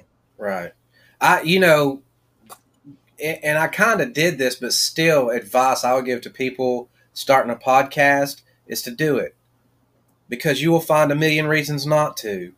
You'll question yourself. You'll you'll doubt things. You'll but but when it comes to it, at some point you got to stop planning, stop thinking, and just do. Right.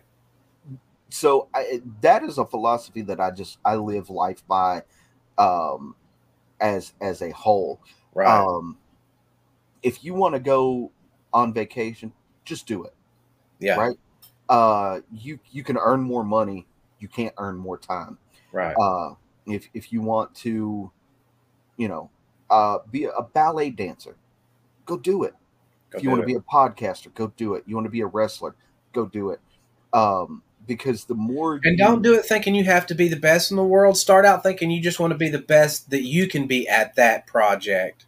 Shoot for that first. yeah uh you know um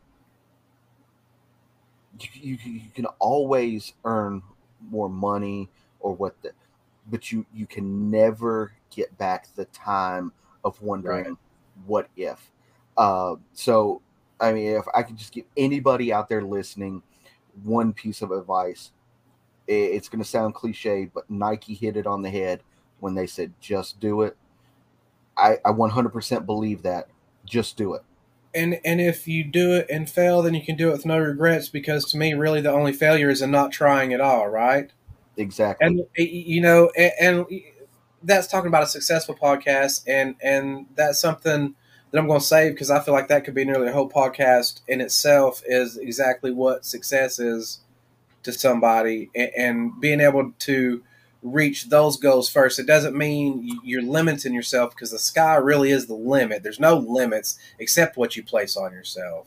Right. But in all goals, you want like the short term and the long term goals, right? Yeah, yeah. Yeah. I mean, you, you- your say say your goal in life is to climb climb Mount Everest, right? Mhm. Well, you're you're not going to do that on day one. No. But what you can do is you can start, and you, you got to conquer this hill, and then that hill, and then that hill, and you gradually build up. It's almost like a staircase. You you just got to take your Yeah. steps up. And for a lot of people, that can be intimidating because they haven't done anything where they've had to learn where they've been at the bottom rung in a long time. But don't don't let that intimidate you because that's part of the fun. To me, the journey getting to here was so much fun. When I look back and think this has only been around a year, it's like, okay, this is better than it was. So there there is improvement, and and that's such a great thing to have, right? Oh, 100% improvement is is fantastic. I go back sometimes and I listen to, you know, the first handful of episodes that that we put out and I I listen and I'm like, holy shit, that was terrible. And then I listen to some of the most recent ones and I'm like, okay, this is better, Right. but but Here's what else I can do? What can I do to make this even better?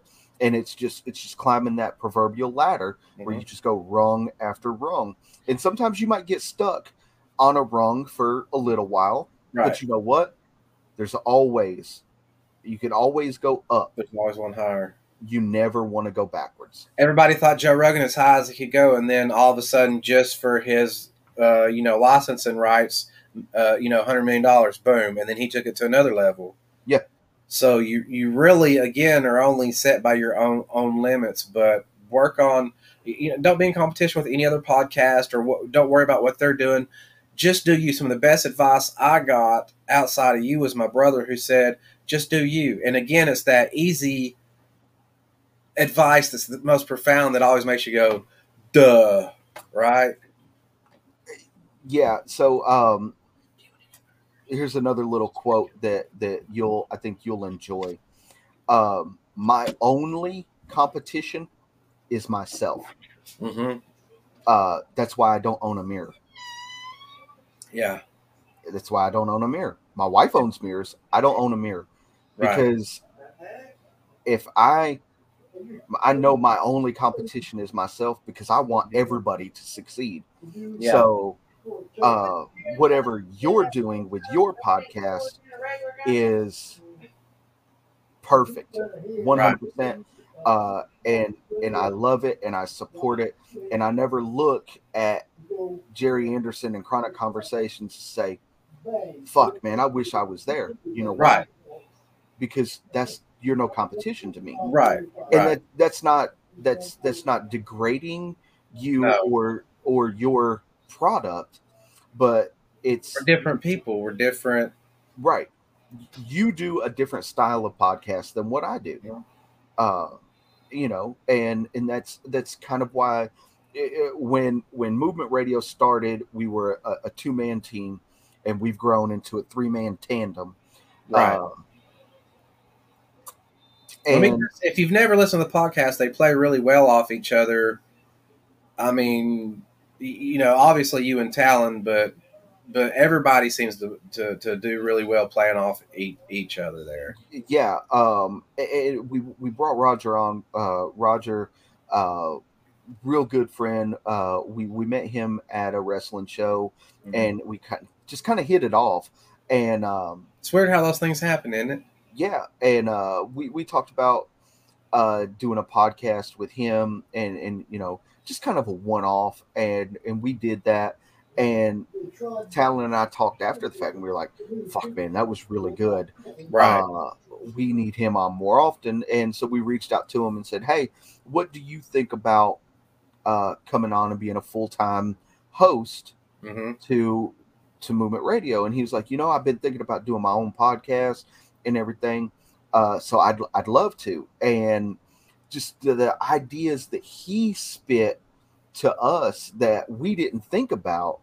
It was like, shit, why weren't we doing that? Right. You know, to the to the point that we're um yeah, Roger's been on hiatus. Uh he's he's dealing with some family issues and moving and everything. Uh Right. Life happens. yeah, life happens. Um, you know, so uh, I, I believe after the first of the year, Roger will be back, uh, and we're going to start doing some some live vignettes uh, to put up on our YouTube channel, Mhm. um, to where maybe we're going to go do a um ghost hunt or go to a restaurant and try out that food and give our review and Right. stuff like that. Mhm. Uh, so we we have tons of ideas. Um, we're buying, you know, working on getting video equipment to be able to do that. Uh, mobile podcasting equipment.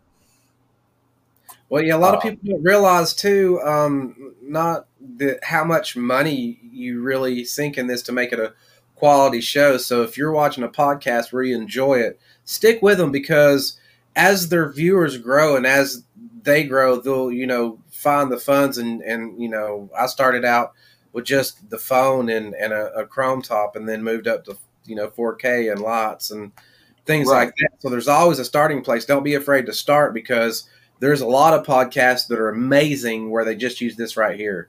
So Yeah. don't let that ever stop you for sure. But it is nice starting to procure some of those things in it to It is. It is. Uh, because you have these Yeah. visions when they start coming to fruition. It's like okay, Right. Yeah, you you definitely I, I don't know.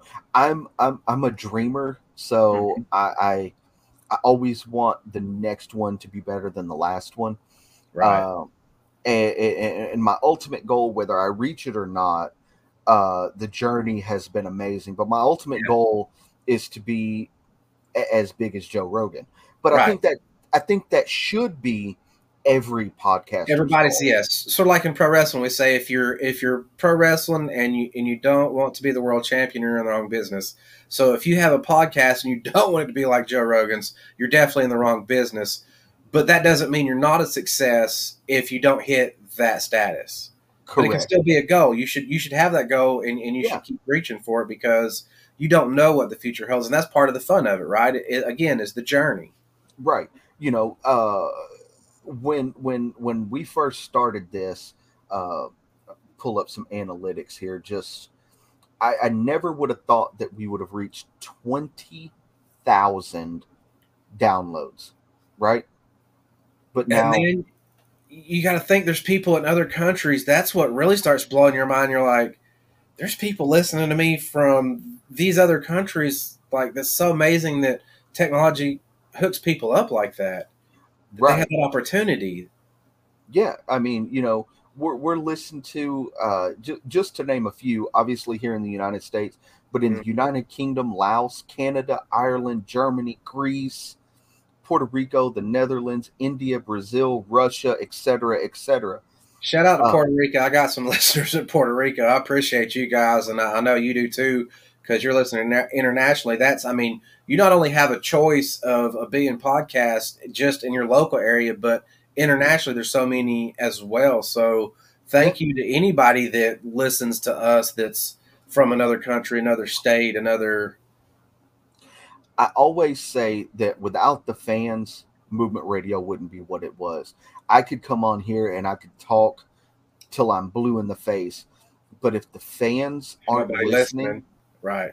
what's the point Yeah. Uh, so I I I am very humbled and appreciative of the people who take the time out of their day yes. to listen to me ramble about something that I enjoy. we were going to talk. I was going to talk about that. You you mentioned it earlier, Tom, and it, and I close all of my po- podcasts by thanking my guests for uh, sharing their time because time is the most precious gift you can give because you can't get time back. That's right. And one of the things I was thinking about too is you got to understand uh, uh, when you're podcasting is those listeners are doing the same thing.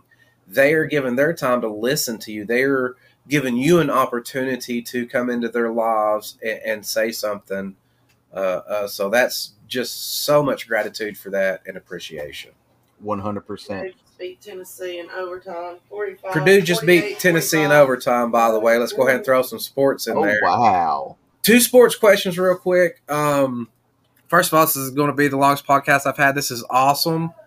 I love being able to talk to you this long and have a platform like this to where we can get together because before this it would have just been wrestling. Right? College football. Okay. Who is your pick overall to win it all? We'll start with college. Um, I, I think Alabama's going to win it all. Unfortunately, I'm not an Alabama fan, but That's weird. I am an Alabama fan, and I'm not sure they're going to. Mm. Isn't that weird? I, I think they are. I, I, I, You think if they play Georgia again, they'll beat them again? One hundred percent. Georgia is is not ready. Uh, they proved they weren't ready. Right. Um, I, I'm I'm a Texas Longhorns fan. I, I, I have been for as long as I can remember. Uh, I don't like Alabama not because that not because they produce a winning football team year in and year out. Um, most of the time, it's the fans. yes. uh, and and not all fans, right. but there are i i could probably find a hundred thousand people today within 10 minutes who are alabama fans that couldn't tell me who the coach was before nick saban took over they couldn't tell me when the last losing season for alabama They don't. was. They don't remember going eleven seasons against Tennessee uh, and losing all eleven seasons. I don't remember dudes named Johnny Majors. Yeah, they don't remember things like that. and, And, and even though I do, to be honest with you, I, like a lot of my family's an Alabama fan, but I think the biggest reason because I don't watch college football as much, but the biggest reason I became an Alabama fan is because they're kind of the heels, right and I'm a heel fan, and it's people, and, and I get it. I get emotional over stuff too. I more over other things, but I, I I'll still tease and, and razz people and stuff, and and that's part of the fun of it for me is is how serious some people take it, and, and I Yeah. don't. So it's easier for me to get in there. Um, even to the point, let me tell you a funny little story. I had somebody. Well, first of all, they jumped on one of my wife's memes to, I guess, because they thought she was an Alabama fan and a North Carolina fan. That if he said it to her, that I would know he was talking to me. Anyway, he said it to my wife, so I thought he was trying to bully her. I was like, "Look, this is you know, it's, it's, it's this is football. We're not going to get on here and bully my wife. She's dealt with enough dudes. yeah She, well, she's not going to put up with that bullshit. Like, let's just not do that anymore, okay? Um, he's like, no, I was talking to you, and I was like, okay. He's like, I was telling you to shut the fuck up. I'm like, first of all, we're not going to do that either, just because I'm an Alabama fan. That's like I haven't said anything to you. I haven't been rude. We're not going to bully me either. right Uh, uh, that conversation got a little more interesting for a while, but we we agreed to disagree, and and th- that's part of what I think is funny is the emotionality of, of fans like that. Now he happened to be a Tennessee fan. Let me preface by saying, uh, as much as as I'll say it and give them shit, I don't hate the Tennessee Volunteers. I don't hate the Georgia Bulldogs. I don't hate their fans. It's it's all heel stuff for me, just like in pro wrestling. In Right. real life, I love everybody, and and I hope your team wins because Mm. mine does all the time, and it gets on my fucking nerves sometimes that they win all the time. You know what I mean? And I- I, want people to have an opportunity. It's it's it's it's one of those things, but it, it's fun kind of being that heel row. Now, when it comes to pro football, I'm much different. I will cry and whine and pitch a shit fit and act just as emotional as some of those Tennessee fans and Georgia fans and other people will when it comes to talking about Colts and other things like that. right However, me and you are on other sides, but for some reason that I've never felt a rivalry with Texans like I have with like the Colts or Pittsburgh because those feel like the emotions because of history run deeper to me than and I fell in love with the Houston Oilers, okay? So I was a Houston Oilers fan. see I, I that's the thing So it's I- I hard was not to like Texans. If it's not Titans, it's Texans because that's it's to me it's the same thing almost. Kind right see Yeah. i grew i grew up as a houston oilers fan because i remember when i was when i was little there was the these commercials that would come on and you probably remember them too and it was about the dallas cowboys and they were dubbed america's team America's team, yeah. uh, and I remember, I mean, all the way back then, uh, saying, you know what? Nobody else is going to pick who I root for. I'm going to root for this other team because I'm originally from Texas. Uh-huh. You know, so I'm Warren, gonna Warren Moon is what led me to the Oilers. I'd never seen anything like him. I just started watching football, and he was so different. I'd never seen anybody do some of the stuff he did. Man, Warren Moon is one of the, the the greatest quarterbacks to to have never won the big one. Mm-hmm. uh, in, in my opinion, and maybe that's bias, m- m- the, the bias in me coming out right. uh, because he, Mine too, because I'm going to agree with you. Uh, but you know, when when the the Oilers were sold and moved to Tennessee, I, I became a Titans fan for a little while because Mhm. it was the team that I was watching already. right. You know, the Steve Young, Eddie George, all those. and I was they- from Tennessee, and now the team that I, it was Warren Moon and and the rivalry with teams. Something about the AFC attracted me. I love the Oilers versus the Raiders, and the Oilers versus Kansas City, and yes. You know, so um, I, I I was a Titans fan there for a while. I, I have a Jevon Kearse jersey down in my yeah, it, it- it's down in my closet. Right. It's sitting next to my uh, Deshaun Watson, J.J. Watt, and DeAndre Hopkins jersey, who Right. all don't play for the Texans anymore either. Mhm. Uh, but so when they announced uh, that the the Texans that Houston was getting a new franchise, and uh, you know uh, Mr. McNair brought the Texans to Houston, I was like, Right. you know what, it's this is the team that I, I grew up on, but that's home. Uh, Right. and, and I instantly became a Texans fan, yeah, and resonated instantly. Yeah. yeah, and it, I mean, we had terrible teams forever.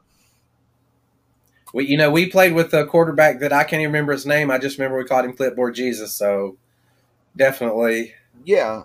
Um, so yeah, I mean, uh, there there are times that I hate the Titans, uh, Of and course. it's not well, and it's not for what they do on the field. there's times that I hate the Titans, and I'm a big fan. So, but it's not for what they've done on the No. field. Right. Uh, it's it's always for the fans. Mm-hmm. uh, and I think that that fans can sometimes take stuff too far. yes. Uh, and and I say that because it, I have talked to people that are fans of certain teams, and they're like, you know, we are going to do this and we are going to do that, and I'm like, when, when the fuck do you suit up? You were Like, screw up, yeah. Yeah, it gets a little ridiculous. That's like I said, You that's know. part of the fun in college football that I have is they, you know, you you I can understand if you had a family member that played for the team, why you'd be have that kind of emotional connection. If you had played for the team, there's a million reasons, but you don't have one out of the million. So like just let it go. At the end of the day, it's fun. It should be fun. It's just for our enjoyment, for our entertainment. yeah, It's guys playing a game. exactly. You know, I mean, I'm uh, i- i- i- while we're talking about sports, you know, I'm a Texas Longhorn fan. Uh, basketball, football, you name it, I watch uh, on the Longhorns. I'm a Houston Rockets fan, a Houston Astros fan, and a Houston Texans fan. Uh, and but above that, I do enjoy watching football. So if my team isn't on, I will find myself putting other games on Uh-huh. uh, and, and watching. Yeah. So, I, I can do that, but I, I I used to tell people I'm not so much a pro football fan as I'm a Titans fan. I don't I don't watch a lot of other games unless I can rationalize a, a reason to do it. Like maybe Pittsburgh beat us this week and they're playing somebody, so I want them to get their ass whooped. So I'll watch that game. Uh, One of those top things, but uh, for, for me, both playing and watching organized sports, for me, it was always more the, the single person sports, both uh, participating in and, and watching, that I've been a bigger fan of the MMA, the boxing, the, the pro wrestling, uh, just about any combat sport, really. so Um, I Out of I those, have- what is your favorite? I, I don't know that I can say I have a favorite because I've recently, over the last uh, several years, gotten into motorsports. Um, uh, I, I I really enjoy rallycross racing, uh, Formula One racing. Uh, I, I just recently got into MotoGP about Mhm. halfway through this season. Um, uh, so there's that that I'm now interested in too. Yeah, interested in this, Um, your your attention. hmm We You know- it's, it's funny those some of those are too. There's there's certain sports that I call TV sports, and there's certain sports that I call live sports, Yes. and there's certain sports that it, anytime I had a chance, I would go to live, but I might not not necessarily watch on TV. Uh, uh, some of those, for example, are hockey. Live is is different, uh, and the motorsports. That's the other thing we were just talking about. Uh, some of the things I do watch on television, I, not the NASCAR so much, but live now, I'll go to a NASCAR race with you anytime you want to go. Uh, I'm more into, like you said, like the Formula One. I want to see more of a variety in the tracks than just the I, I I'm not a huge fan of on TV. right.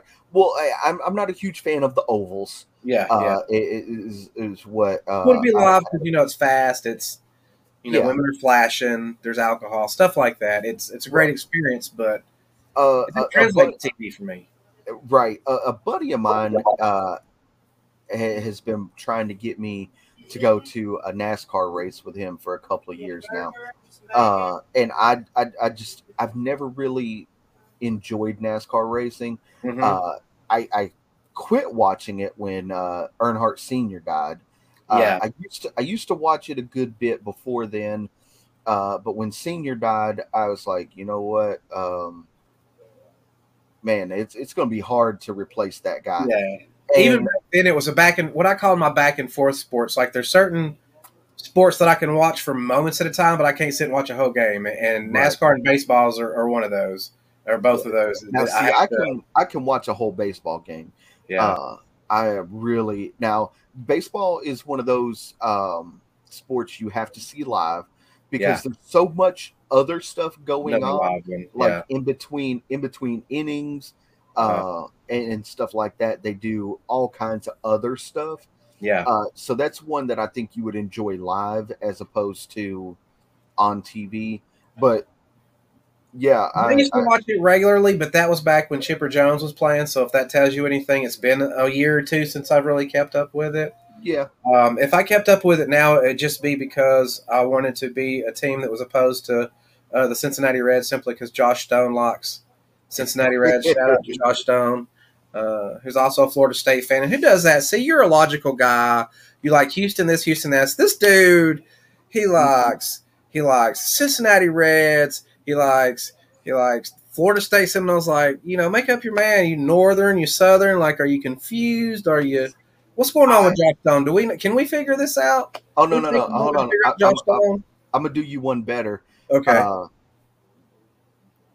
Talon, I, I love him to death.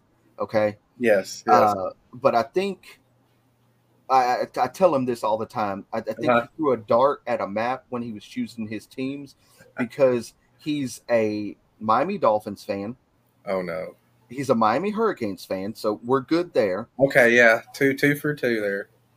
Then he's Memphis Grizzlies. Oh, he went all the way up to Tennessee. Okay. The LA Kings for hockey. Okay. Three states. Three states. Four cities. It's starting my to spread out. Yeah, I'm like, man, what did you do? Did you put a I- blindfold on and throw a dart? Yeah. Yeah. That's I, I, I know. Oh, and he's. And he's I don't begat anybody for being a fan for any reason. We're just no, no, teasing, of course. But Yeah. uh, I like to make fun of people who, you know, it's like, did you like the color of their uniforms? Like, what, you know, the Now, uh, Talon will tell you that uh, how he became an LA Kings fan. Uh, it, it it really it makes sense to me. Uh, he was playing a, a video game, and um, their jerseys were purple at Mhm. the time. He's a huge fan of purple. right. Uh, and so there was a game, it was a hockey game, and it was before they put like team names and stuff. They- Mhm. He played as the purple team, and he was Right. watching TV one day. The Kings were on; they had purple jerseys, Perfect.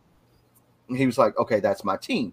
Yeah. It makes sense to me. Because something resonated and it drew him to it, and it's a Mhm. childhood thing now. Yeah, that that makes sense. Yeah. Uh, but I always make fun of them because it's it's Miami Dolphins, Miami Hurricanes, Atlanta Braves, Memphis Grizzlies, LA Kings, and I'm like, man, what can, can you not stick to a state? I always felt that I I've resisted most kinds of peer pressure in my life, but the one kind of peer pressure I've tried to adhere to is I've tried to pick favorite teams in every sport. But if I'm really honest with myself, for the most part, there's a lot of teams that interest me for different reasons in different sports. Like, again, when I was a kid growing up, what got me into basketball was being friends with this they were super obsessed Celtic fans, and it was back when you know you had the big Celtics Lakers rivalry. Yes, that's what. And then you know I learned about Michael Jordan, and it told me. What do you think's missing from sports today that that people are lacking being able to resonate like they used to back in the day? Why is some of the emotion missing?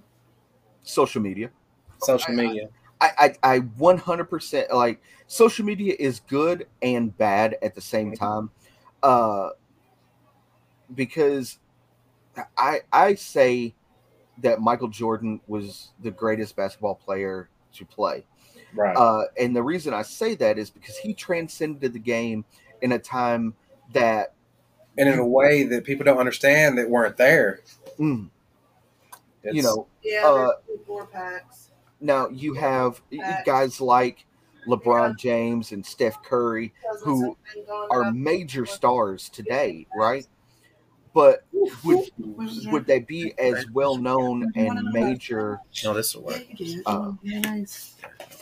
Just mayonnaise. Sorry about that. No, you're fine. You're fine. Uh, but would they be as well known and major stars today without the advent of social media? Because yeah, yeah. They can they can get on you know Facebook. Similar to pro wrestling nowadays, where I've literally heard guys bring up to promoters, but I got so many Twitter followers. He's like, "Well, how many of them are there tonight?" so I I have actually heard the the opposite of that, where a promoter would say, "How many Twitter followers do you have?" If you don't have X amount of Twitter followers, right. we can't use you on this show because we're trying to reach a broader audience. And I get the theory behind that, right? But but in the same sense, how many of those Twitter followers are at that show? How good is the um, show going to be if, yeah, like you said, if the, the show has two people in the crowd, as we saw with the pandemic, even though some enjoyed it, it lost me totally. Like pro wrestling to me, I'm sorry, without the crowd, some of the theatrical stuff was nice, but yeah. the, the dome thing stuff, I just like I literally stopped watching the whole pandemic until there was a crowd again. Yeah. Not not the guys from the back cheering, but an actual crowd. Because to me, the crowd's always been as important part of the show as the rest of the show is. It's the one part that's left out and not given credit for, like, you know, the referee, the wrestlers. Uh, you know, some wrestlers obviously have an ego, you wouldn't be in there. There's a little bit of one. But there's so many right. components to a wrestling show that, that makes it successful that's more than just the wrestlers. And that's part of it. You got the third man in the ring, and we know having a shitty referee what the difference is and whether you can have a good match or not a oh, lot of yeah. times. And the crowd's the same way. It's easier to have a good match in front of a good crowd than a bad one, right? Mm-hmm. One hundred percent. Uh, so, uh, I I will never talk shit about uh any any wrestling promoter who right. who says you know you need X amount of Twitter followers to be booked, but on the the flip side of that I, I want to know if you were running any other sport, right? Do you pick LeBron James because he's the best basketball player currently playing, or do you pick LeBron James because he has a million Twitter followers? Right. You see what I'm saying? Yes. Um, even though even even in that situation you want that even though it would correlate more in that situation by far than it would in this situation right so which is even less so. So it's just yeah, it's one of those things to where I, I get it. You want to have if you want to have a presence on social media, your organization should have a presence. Too many times, it, God knows I'm a talent, all, all, about talent. But if you're a promoter, you, you got to promote your show. Right. You need to watch my show versus all these other shows because now sometimes that has to do with talent, but good crowds is part of it, right? Uh, exactly. But I also so I, am that weird person uh, who also believes that uh, you as a talent mm-hmm. should also be a promoter. Yes, you need to promote yourself. Uh, you had because, to do that because you were the only person, like you know, all your funds didn't even necessarily come from the match. Um, you know, a lot of it came from selling T-shirts and, and, and selling things like that. And to do that, you got to do what? You got to promote it. Market yourself. Why is it today guys aren't doing promos or promoting themselves? I'm an old school dude, and I still promote myself on Facebook. I got a Facebook page. I do it on here. I do it. I do promos. What do you think's lost that they don't feel like they need to do that? You think that's why some of the connection is lost between fans and stuff because they don't I, I that's a possibility. I have noticed that a lot of people are doing more promos now than they were four or five years ago. right. Um, and, and it seems like the promos have gotten a little longer, Mhm. uh, and and they're not as generic. Used to when when we were coming up, and I'm sure you you've heard the promo. Hey, on Saturday night, October the 3rd I'm Mhm. gonna be in uh, Waikiki, California, and I'm gonna wrestle Jerry Anderson, and I'm gonna beat his ass. Right right. now, the these these wrestlers have taken that further, and Yeah. they're not just doing the the quote unquote generic promo. Right. Uh, you know, some of the some of the funnest promos that that Talon and I ever done were were these uh, promos where we were kind of just making fun of ourselves or our opponents hmm you know, uh, while getting them over. There, we did this one where we um, we did a promo, and we were wrestling this team called the Wild Wolves, hmm uh, and they're they're a really good tag team uh, in in northern Tennessee, north uh, west Tennessee, uh, and and they're really good. But we Mhm. did this promo where uh, Talon walks into a room, and I come off camera, or Yeah. come from off camera, and I'm like, he, he's on the phone, and I'm like, hey man, you, you been on um, you been on social media today, Twitter, Instagram, TikTok uh Stitcher. uh, You know, I, I'm starting to name all these things. Right, like, right. No, no, no, no, no. Why? And I was like, I was like, man, you know, next Saturday night we got the Wolves at you know this wrestling organization, and he's like, the Wolves, man, I didn't know Davey Edward or uh, Davey Richards and Eddie Edwards got back together, and you see my face, and I'm like. No, no, no, no, no, no, no, no, no, no, Talon, Talon. He's like, man, I gotta call my mama back, and I'm like, no, no, no, no, no, no, no, no, no, you don't understand. Not those wolves. He's like, not those. Whatever. What other wolves are there? I was like, man, the Wild Wolves, young upcoming tag team, you know, killing it in the ring, uh, and all that. And he was like, oh, okay. And he, he just walks off like, Talon, Saturday, you, you gonna be there? He's like, yeah, I'll, I'll be there. You know, but it's it's fun. You get the point across. It's fun. It's a little more organic, and to me, promos, even those style or these styles, the key you get your you get your your personality over. That's really when your personality shines. yeah. Um, uh and, and, and so we were doing that right before when you make people want to come see you, right? That's that's what you're doing is promoting yourself and this brand. People don't understand that sometimes. I think that that's at its simplest level. That's what you're doing, and that's what your focus needs to be on. Is you need to create a situation where people watch that and go, "I want to go see these guys wrestle at this guy, this place they're talking about." right uh and I, i'm sure you heard this a lot when uh, you were coming up in the business because it, it was kind of drilled into my head if you're Mhm. not having fun don't do it uh Right.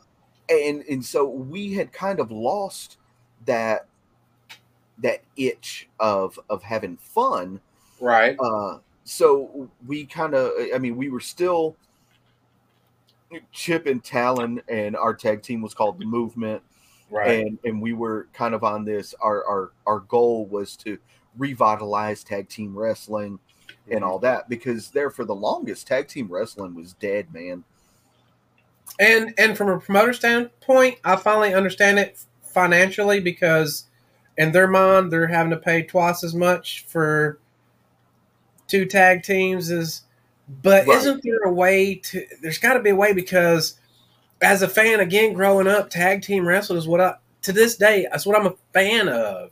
exactly there's a FTR Rock and Roll Express match coming up, and that's the most excited I've been over a match in a long time. dude, So it's I probably the Cyrus Rawhead Rex match.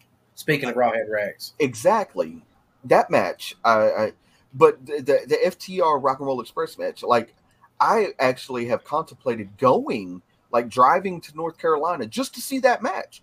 Yeah, yeah, because I've been in the ring with Ricky and Robert.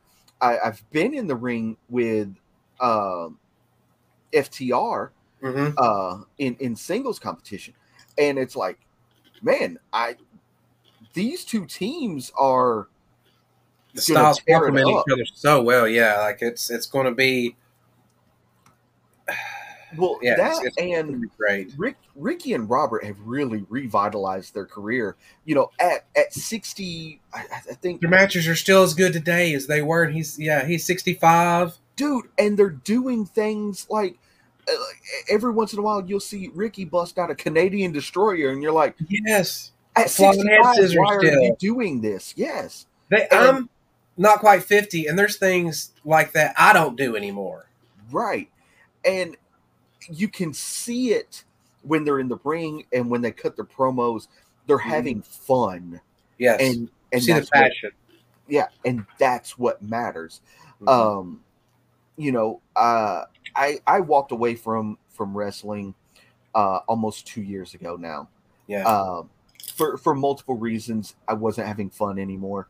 Mm-hmm. Uh it was getting hard to tell my kids, you know, I'd be packing my bag to get ready to go to a show, and they'd come up to me and say, Daddy, can we go to the zoo? Can we go to the park and play? And then to look at them and have to say, No, Daddy's got this other thing, you know, and, and it just hit me one day that man, that's that's not important. Right. This is Mhm. and it goes back to that time i was Mhm. taking time away from them that they would never get back and i would never get Right. back Right. and and now i spend almost every waking minute if i'm not at work i'm with my kids you Yeah. know uh and then you know once they go to bed i come to my office which is where i'm sitting now yeah. uh, and work on podcasting stuff and everything for a couple of hours, and then Mhm. I go and spend time with Jesse. Um, Right. We, you know, we watch TV movies for a couple hours before I go to bed. Mhm. Um, so uh, you know, like you said, time is the most precious thing that you could give anybody right. uh, and and I want my I want my kids to know that I don't ever want them to look back and say, you know, Daddy wasn't there. I was having a conversation with Jen earlier. We are talking about um, how interested or how vested someone is in you will be shown through both time and effort. So sometimes you like don't really realize that you're not giving the time and effort that you need to give somebody, and that's a good wake up call when it happens earlier than later. So it's not a thing; it's a regret. It's not something they're grown and you're looking back going, "God, I wish I'd have noticed." So Right. what a great thing that you noticed earlier in time within yourself. You became aware of it, uh, which is all we're, we're trying to do at the end of the day. Is just become uh, aware and become, like I said, better people, more productive members of society. Make a break some curses, things like that. yeah. um, I, I, you know, for me, I, I- didn't want to be laying on my deathbed and and thinking to myself, man, I, I wish I had more time to do this or more time to spend with my. ki-" I mean, I'm gonna do that, but in the end, at the, the the the route that I'm on now, I'm gonna know that I spent as much time as humanly possible with them that I could, Yeah. and they're never when when I'm you know dead and gone, they're not gonna look back and be like, "Damn, I wish my dad would have done this with me, or wish daddy would have done that with me," because we've done it, Yeah, yeah. you know. Other. So, do you think there's ever going to be a time as I get older that you you'll return back to wrestling, or do you think that's just a past chapter in your life now? Um, I I can't say for sure. Um, it, it's one of those. Wrestlers can never say they retire, and they can never say I'm done, right? Even if they are, they can't because it's Because they are 30 times. yeah, yeah um you know I, I can't say for sure there might be a point where they look at me and say daddy you remember that thing you used to do can we go do that and i'm gonna have to you know dig through the uh That's when it resparks because you're sort of like Christmas. You're living vicariously through them at that time. Like when I still do it, it's because. What I'm just waiting to for? hear because because there Well, there's a lot of you. reason. There's a there is Joe Joe, who watched me when he was younger. Doesn't have memories. my much you still grandson yeah doesn't you know have memories, and and now here's an opportunity for him to come see me as an older kid who's going to remember it now, Which is when Saturday. which Go is and promote that. Saturday. oh hit me in with the Pikeville, promo Tennessee, at eight o'clock Central Time, No, seven. seven Central. It's eight o'clock seven. time. I'm not good with math. Okay, I just beat people up. It's what I do. But yeah, that and you never know with with you know I know I don't know when either my day final match is going to be. Like I can't say I got two more in me. I got one more in me. Every one at this point could be the last one though. So if if you've been a fan and want to get a chance to see me before I'm done, or you haven't got to see me, now's the time to do it. I promise. If nothing else, I'm going to entertain you. that and, and that's that's the thing as as pro wrestlers uh it, it is our job the the the best thing about wrestling I, I learned was the kids Yes. um i i can remember to this day uh wrestling and after the match having a kid walk up to me and say hey that was really cool i want to do that just like you when i get older That first time a kid asked for an autograph, oh my god! Like Sorry. we have so some breaking the- news. Hang yeah, on just a second. so we have breaking the, news, uh, sir. Colorado truck driver that got the 110 years for Uh-huh. that pileup yes has now been sentenced to 10 years. So his sentence, if you've heard about that on the news, has been reduced from what was the original? 110 years. 110 years to 10 years. Um, talk about social media. Um, yes um i also so i i i've been following that case uh Mhm. since, since it's uh, the the hot topic now Right. um i've been following that case and uh i'm not positive he should even get 10 years Right. uh 'Cause what would you do? well the I'd flip the fuck out. I don't know what I'd do. right. Yeah, that's true Right. too. but also like i- i- if you you heard anything about that they said that the the brakes on the truck went out that's to no fault of his Right. uh, unless he was an owner operator then he should have checked his brake i mean he still should check his brakes i, I check Right. mine you know But as we The know, with, with cars and didn't use the technology, sometimes you'll check it and, and things are good. yeah And, and then things happen where they go out. For example, Jen and I the other day were going down a hill and she hit the brakes and it started sliding like we had no brakes and we've had no problem since. Right. So if we were in a wreck just then, we would not be lying to say our brakes went out because they did. It doesn't mean that. But she, like she was saying, I think a lot of the gripe was that he didn't go off onto one of those side things. But I'm thinking, I don't know if people have been under survival arousal syndrome where things are happening and your adrenaline is rushing like that. But it's Yeah. sometimes it's really tough to make small motor movements. Forget about mental decisions, even small motor movements. In a big ass truck. in a big ass Yeah. truck. Like yeah I don't uh, know. I, I'm not a truck driver, so I'm speaking out of my ass. But right I, i'm thoroughly pleased that his sentence was reduced uh I am as because well. I, I, think 110 years uh I get it. Was was state law. mhm. yeah I, I, I 10 years was way overboard excessive. uh, yeah especially when we have uh famous people we'll, we'll say um who do the same thing and Oh, just yeah. get a slap on the wrist why Yeah. why is that this guy who was a relative nobody to anybody other than his friends and family got 110 years yeah, but then you have um, other people who do the same thing uh, you know, get behind the the wheel, drinking and driving, and kill somebody, and they're like, "Hey, don't do that again." Yeah, don't do that again. You know, right. Be, because they make a million dollars a year to play football or basketball or baseball or whatever. Whatever they do. Yeah. How does that make them uh, better than me? And why should I get more of a sentence than they do? Right. Yeah, it, it, it's ridiculous. It's, it's I've said a lot of times. All of our laws aren't necessary. just like certain things are legal, they're not ethical. Certain there are certain laws that just because legality to me does not equal morality. It's those are two different things. Um, Yeah. Legality is something man decided, right? Yeah. Um, so to me, man is fallible, so we're going to be wrong sometimes.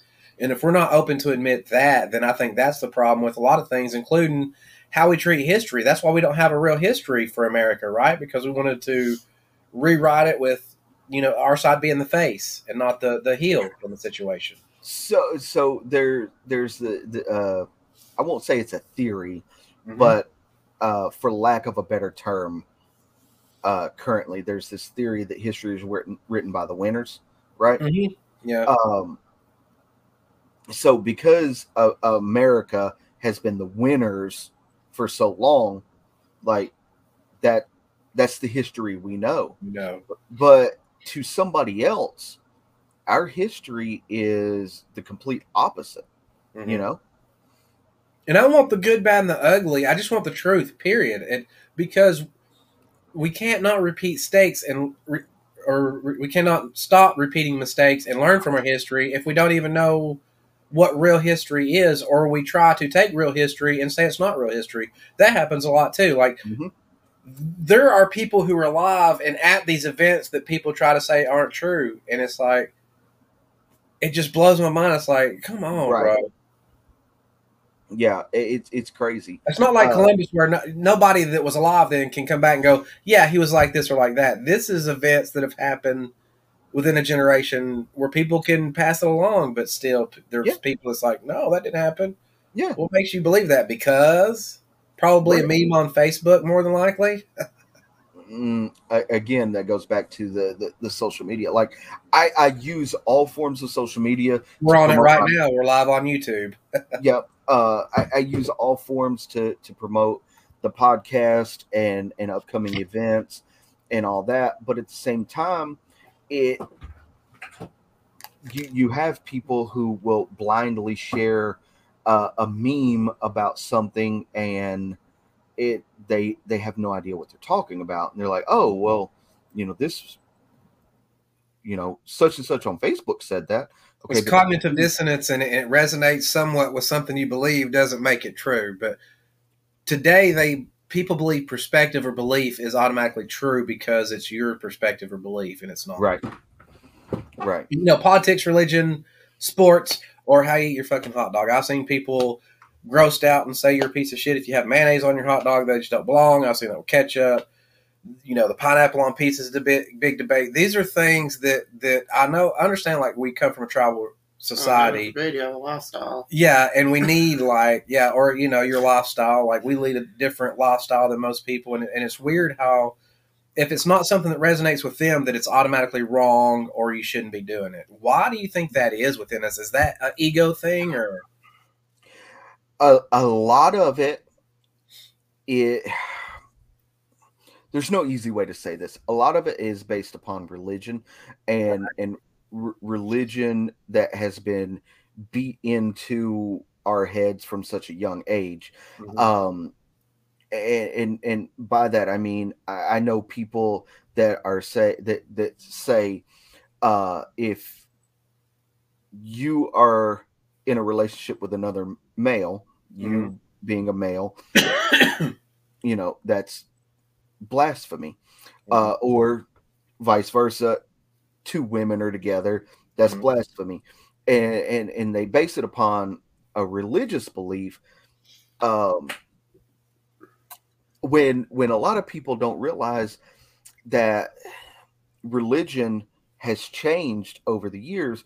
And if you've never done any research on religion or or the translation of the the Right. Bible. such as Leviticus is where a lot of people go to, but again, they're only taking out they're taking out a couple verses and they're not including the context of the the chapter, the everything around it, right? Correct. Um, also, uh, so so so being, I- I won't say I'm a religious person. I, I'm I'm more of a spiritual person. Um, I, you know, I, I go to church. I, I I believe in God, Right. uh, which some people find odd that I, I I believe in God, but I don't believe in ghosts. So, uh, you know, so the way that I was taught now in my family, I'll preface this with this. In my family, my mom was Catholic, my dad was Baptist, one of my sisters is a holiness, you know, uh, so there there are many different religious beliefs in, in Even with the in the same right, umbrella as Christianity. right. Uh, so I, when I was growing up, uh, I, I I grew up basically Southern Baptist. um, because that living in Tennessee, that was all I really knew. Right. Uh, other than what you know, my mom and and everybody taught me. Uh, but at what was I 15, 14 or 15, I want to say, I, I started doing a lot of research right. uh, into other religions. Uh, and what a lot of people don't realize is that the Bible has been translated multiple times. That's why you have different versions. You have the King James version, the the NIV version, or, or whatnot. Um, King James is an interesting person. If you only know King James is the guy from the King James Bible, please do a little Google research on him and tell me what you come back with. I'm telling you, you're not going to be sorry on this one. so it, this is this is something interesting, and I think you'll find it interesting. Uh, and I need to remember. I, I can't remember the um, the actual verse, but the Mhm. word "fuck" hmm is in the King James version of the Bible. It's an acronym. It means fornication under consent of the king. Yeah. Uh, and, and what when King James had the Bible translated from Hebrew uh, for for his era, he had this added to the Bible, so he could have more of a rule over his subjects. Uh, So kind of the way a lot of religious leaders do today, right? They again use things that they know will resonate to gather up support for whatever. Correct. Um, so when when you got married, you had to go to the king, King Mhm. James, and ask for permission to consummate your marriage.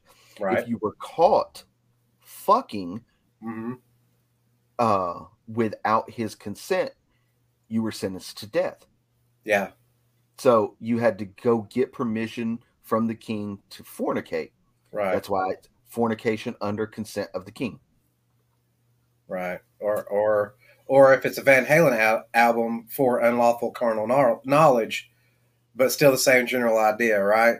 Yes. Isn't it fascinating? And when it, when it, when it comes to those things too, I, I like to do a lot of study. Everything from I like to go outside of it to study too. Like I've done a lot of research into the apocrypha and, and different things like that too, which is a another whole you know probably episode. What do you believe there is truth in, in most religions? that it, or do you do you think one of them is finite and and if you do is there a certain denomination that's finite because even within the christian community you know how it goes. If you if you're this you go to hell. If you don't believe this way you go to hell. So Okay, so if if if we're looking at at, this in just a, a bubble, okay. we'll we'll call it. right. Um, if if if you believe purely in just what the Bible says, hmm anybody who is not Jewish is not going to heaven. right um and i don't i i don't believe that is true uh i think the i think the most powerful verse in the Bible uh, is John three sixteen, and it says that for God so loved the world that He gave His only begotten Son, that whoever Mm-hmm. believes in Him shall have eternal life. Right. And the most powerful part of that is that whoever believes. There's there's no asterisk and side note that says that whoever, as long as you So that leads me to a question. Uh, uh, speaking of heaven and hell, right? So, for all those who believe not shall perish, not have everlasting life, it says you have everlasting life. It doesn't say that believing in Him will get you anywhere, right? Because certain denominations will say even the devil believes. So it takes more than that. So, what do you think it is? And is there another place? Because if there's not an eternal, like a heaven and hell, is what what else is there? Is there purgatory? Is there like what if if you have to believe to to have eternal life? Not even doesn't say heaven or hell, but if if, if that's the groundwork to even to be eternal, then what is not being eternal? See what I'm saying? you're right. Uh, and I think there's a fine line there when it comes down to it. Uh, it- it's just it's it's a very thin line of the way Maybe it's the way we define you- the word believe, right? well that and the way you interpret it. Right. Uh, is the word believe? I've never researched it, but what does believe mean in that context? Does it literally mean just I think he's real, or is it there more to it? it, see, I, I, tell a little story real quick. Okay. Uh, my brother-in-law, who is of the holiness belief, and this isn't me talking down upon that religion or anything, No. but uh, Just different perspective. right. He, uh, the way they are taught is that uh, a woman should never cut their hair. Okay. Mhm. Uh, in the Bible, be it, in trouble. It- well, it, so this is my mom. She always had Yeah. shorter hair. Right. uh and and there were so many times that that he would have this argument and say that she was going to hell because she cut her hair because in the bible it says that a woman's hair is her crown and glory hmm and the way they interpret that is that that they should never cut their hair dye their hair or anything like that um however uh the way that my mom believed and interpreted it is that it, it should be well taken care of, clean, and all that. And for her to be able to do that at her age, um, it to needed be to be shorter. shorter, you know, Right. because she couldn't, you know, brush hair all the way down past Right. her ankles. Uh, you know, so there's that. Uh, then you have tattoos, I have tattoos hmm um the way that that they believe is that No marking or scarring. right um because it says that the body is a temple Mhm. right uh but i would Ain't, counter th- ain't them temples so much prettier when they're decorated, though? see that's the thing i i would counter that and say Yeah. find me a temple that doesn't have art Well, though it's not in the Bible, if you'll look to some early Christians, and I can't tell you at what point or what date, because again, I'm an idiot. So Google everything I ever talk about or, or, or say because uh, I'm usually talking out of my ass. It's usually just perspective. But uh, talk about letting your train of thought, talking about what a dumbass I was. I, I became a dumbass and lost my train of thought. What was your thought? the tattoos?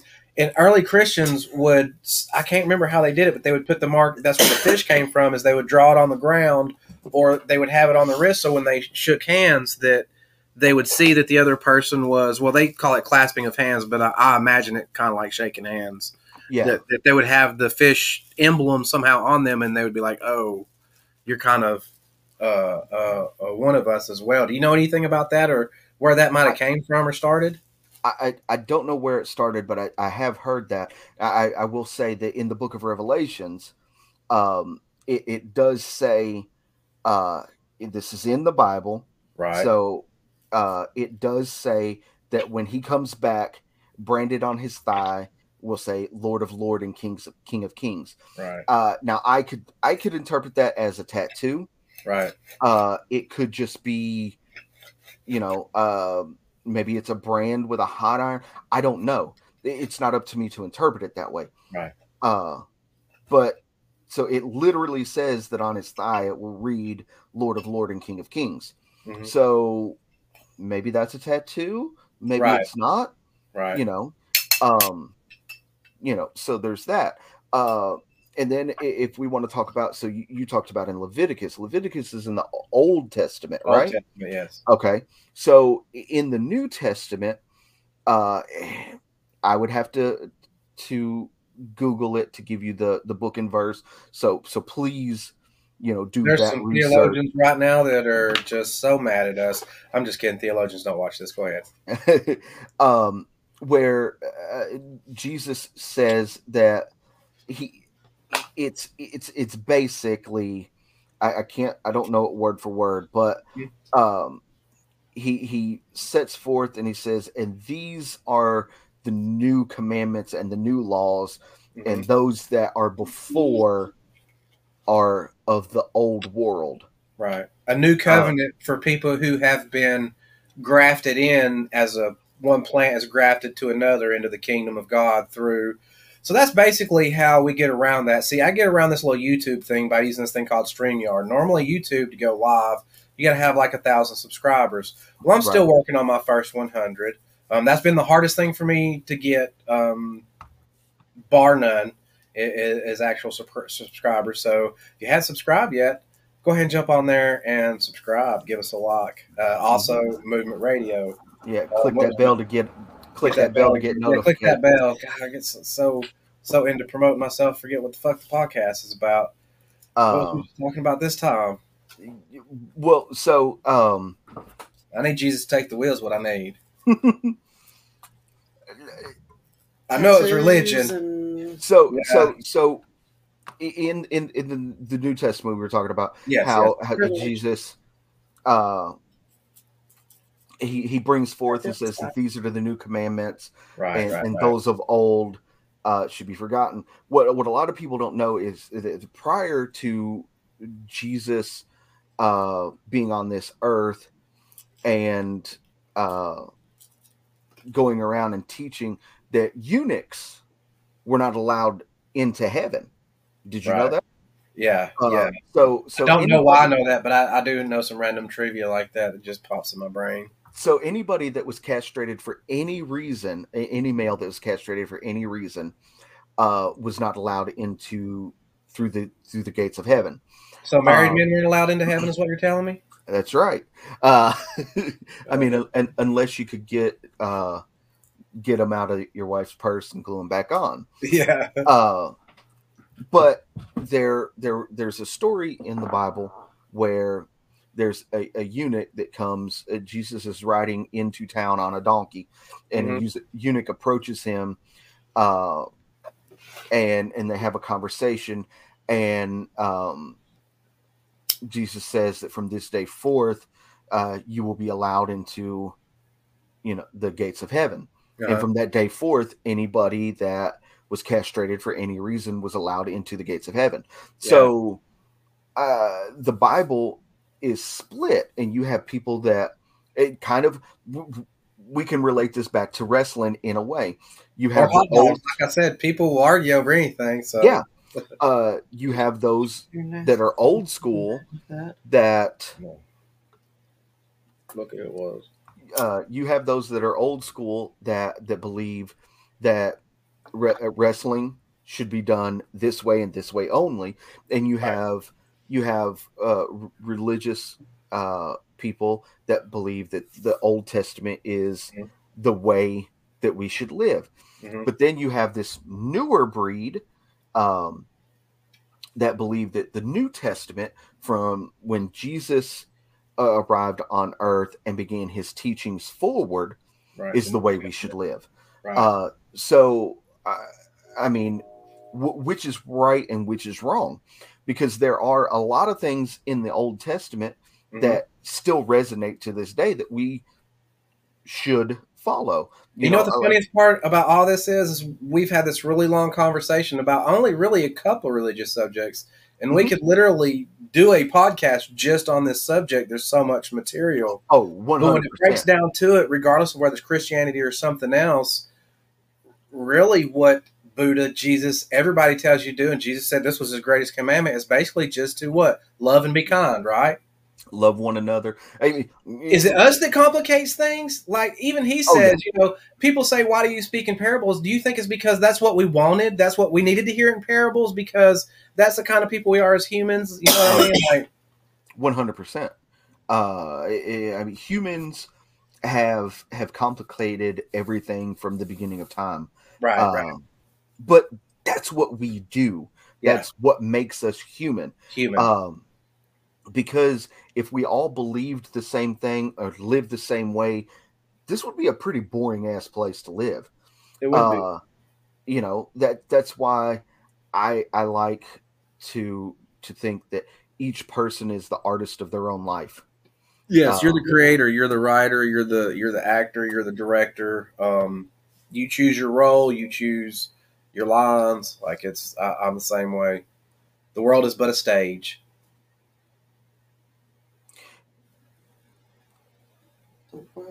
Exactly. They, uh, it, it, it's funny how much certain things relate more than they're different too, because how you can tie in things like religion, pro wrestling, again, hot dogs, and that's the kind of variety that you're going to get really on both of our shows. Like we've said that I we both do some niche things and we both do some similar things. So if you like one of our shows, there's a chance you'll like the other one too. And if there's something about our show you don't like, there's a good chance that maybe on the other one you'll like it better. So definitely you want to watch. I'm going to. This is my suggestion. I'm going to talk as a fan of Movement Radio now, and not not as Jerry, your friend and stuff. But the haunting ones are the ones that really get me hooked. Like I started with the alphabet. They go by the alphabet, and Yeah. That's when you realize how much content you have too, which is nice in a day of people like Netflix putting out seven episodes and then you're done. Like Oh, yeah. I can go listen to the haunting stuff all day if I want to. If I'm going on a long walk that's three hours, then I got plenty of content. Um, so other than those, if you had to tell a person why they should come listen to Movement Radio, what would it be? What would you say from Chip Hazard? Uh, I, I would say that uh, n- no matter no matter what, there's something for you. Uh, whether we do the hauntings of, or we do um, our series uh, called Rep Rewind, where we go back and review um, hip hop albums, um, or uh, battle topics, where uh, it's another hip hop based thing but Yeah. where we talk about um, battle rap and why certain uh, artists are better than other artists in our opinion and all that. Or you have our rock retrospective where we go through and do a um, a retrospective on a um, a, a rock artist Mm-hmm. um, or uh, we have the hauntings of we have uh, are you ready for some football where we give you our weekly pro football picks Right. of who's going to win what game and why uh, or we have something about sports which we do in the off season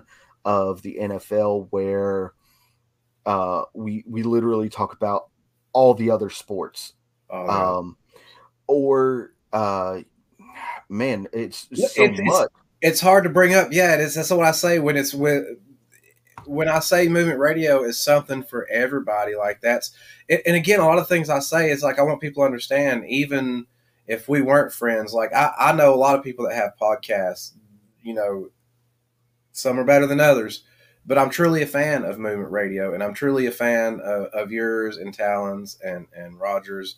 And uh, I'm to go ahead and start wrapping us up. I'm running out of time on my on my feed here. We are actually at two hours and 38 minutes. It's been awesome. Uh, this is as close to what I would call a Joe Rogan episode as I've ever had. But I oh feel man, like, as a matter of fact, let me plug me in because I'm running out of power too on my laptop. Hang on just a second. I, Jesus Christ. I know. That's yeah, yeah. Because we do all this our, ourselves, folks. There's no directors or. I'm the technical guy. My wife's the technical girl. It's it's it's all us. yeah, Um, I mean, we're we're two hours and 38 minutes in, and I feel like I could talk another two hours and 38 I minutes really with do. you. It's, it's tough because most of my conversations have a nat- natural progression where I feel like there's a place to wrap them up. And this, I haven't felt that. I've only had to look at the time and go, oh my God, we've nearly gone three hours. Mm-hmm. So we're definitely going to have to bring this back. And before we go, um, we've talked about Talon a lot. He is definitely going to be on the show um, at some time. Um, I would love to have both of you guys on the show at the same time um, because there's so many things y'all do separately and together, and I want to be able to talk to each of you separately and, get kind of a rundown, and then I want to talk to you together as you know the movement tag team, as the you know the host pair, and as your background story of, of coming together and and things so long. So definitely be looking for that. Can't remember. I'll, I'll put some more dates out there. Talon's coming up. Uh, we got a lot of other great stuff coming up. Um, what does Movement Radio have coming up? Man, we got a lot of stuff coming up. Honestly, um, uh, we've got a, a couple of more hauntings of episodes that we want to do. Um, we want to do um, hauntings of Canada, uh, England, stuff like that, where we hit you know haunted places in the International. world. Right. Um, we have that coming up. Uh, we've got a couple of rock retrospectives coming up. Um, you know, weekly we got our "Are You Ready for Some Football?" Uh, our new episode is dropping tomorrow. No, Saturday. Uh, Saturday, January first, twenty twenty two. That'll be our first episode of the year, which will be our week eighteen of the NFL season predictions. Um, Cotton up. You know, totally threw him off. No, Sorry. No, I'm trying to think. Uh, who do you guys? Who do you guys have this man. week? Um, who do we you have this week? Miami. You have the Dolphins. Uh, Yeah. and and if, if you want me to be honest, I think Miami's going to win that game. Um, Ah, here here is why. Here is why. Um, Because we lose to shitty teams really well. they're well, they're not shitty. They're on a roll. Uh, they're doing really well. They're just on the outskirts of a playoff berth. Mhm. Um, they started terrible and kind of fixed that really quickly. Yeah. Um, but I've said this, uh, I said this all last year, and I've said it this year. uh, the Tennessee Titans without Derrick Henry are a leaderless team. And I know Ryan Tannehill is the quarterback, but that whole offense runs through Derrick Henry. Mhm. Uh, D'Onta Foreman, who is a former uh, Texas Longhorns running back, uh, when he came out of college, he was the number one running back in the world. and the Titans, uh, not even just Derrick Henry, we've suited up 89 guys. Like Well- we have an NFL record. Yeah, uh, we're playing. With, we're playing with the practice squad now, basically. Like people say that we're legit playing with practice squad guys. right. Um, so defenses now know that even though D'Onta Foreman is a good running back, he's not the running back that Derrick Henry is. Derrick No. Henry is going to mow a motherfucker over. No. D'Onta Foreman is not. Well, you, you- I Uh, mean, it's already changed. We saw week one without Derrick Henry. They started changing how they were lining up, right? And Yeah. and stuff. So I Um, knew that was going to happen. I feel like they've done better than I expected, though. If that makes sense. oh, they've not done much better. I really didn't think they'd be this successful, and I didn't realize how Derrick Henry good he was until we're God. How long has it been now? And he's still like the fifth, sixth leading rusher in the league. Like, eh, Exactly. Um, what do you think would happen right now, starting right now, with a fully healthy Titans, including Derrick Henry, Julio Jones, our front four, eh, like the whole everybody back and hundred percent healthy? that team, if it's 100% healthy, all all at the same time, is a very scary team. I think I personally think that team could win the Super Bowl if everybody was healthy. At least get to it, I believe for sure. Yeah. Do Um, you think we play better when we're the underdog? much better. Yeah. Much better. Um, Because Vrabel's such a good coach, and I feel like he keeps people even headed. So I wonder why we always had such success against the best of teams, and then you know 500 and subpar 500 teams. We've always had so much damn trouble with. I, I think it's a mentality of um, this team is is one of the pinnacle Right. We have to prove that we can beat them. And then when you get a team uh, like in previous years, Right. the, the Bengals or the Dolphins or or whatnot, who Pittsburgh. know aren't really good. Um, and they're like, "Oh, we can beat them. That's no no Right. problem." So they go out there and kind of half-ass it. And I, I don't think that's just the Titans. I Right. think that's a lot of teams. Um, you know, and they go out and they kind of half-ass it. But um, Sometimes you kind of need that underdog mentality to have the fire, desire, the I, I think the I think you should always have that underdog mentality. Yeah, there's a guy I, I follow a lot of fighters, and there's a new one up and coming that um, fights with Kevin Kennymore. He's out there training at Mayweather uh, right right now, but um, his name's Avis Martin, and he goes by the the underdog uh, Avis Martin, and he I told thought it was Avis Griffin.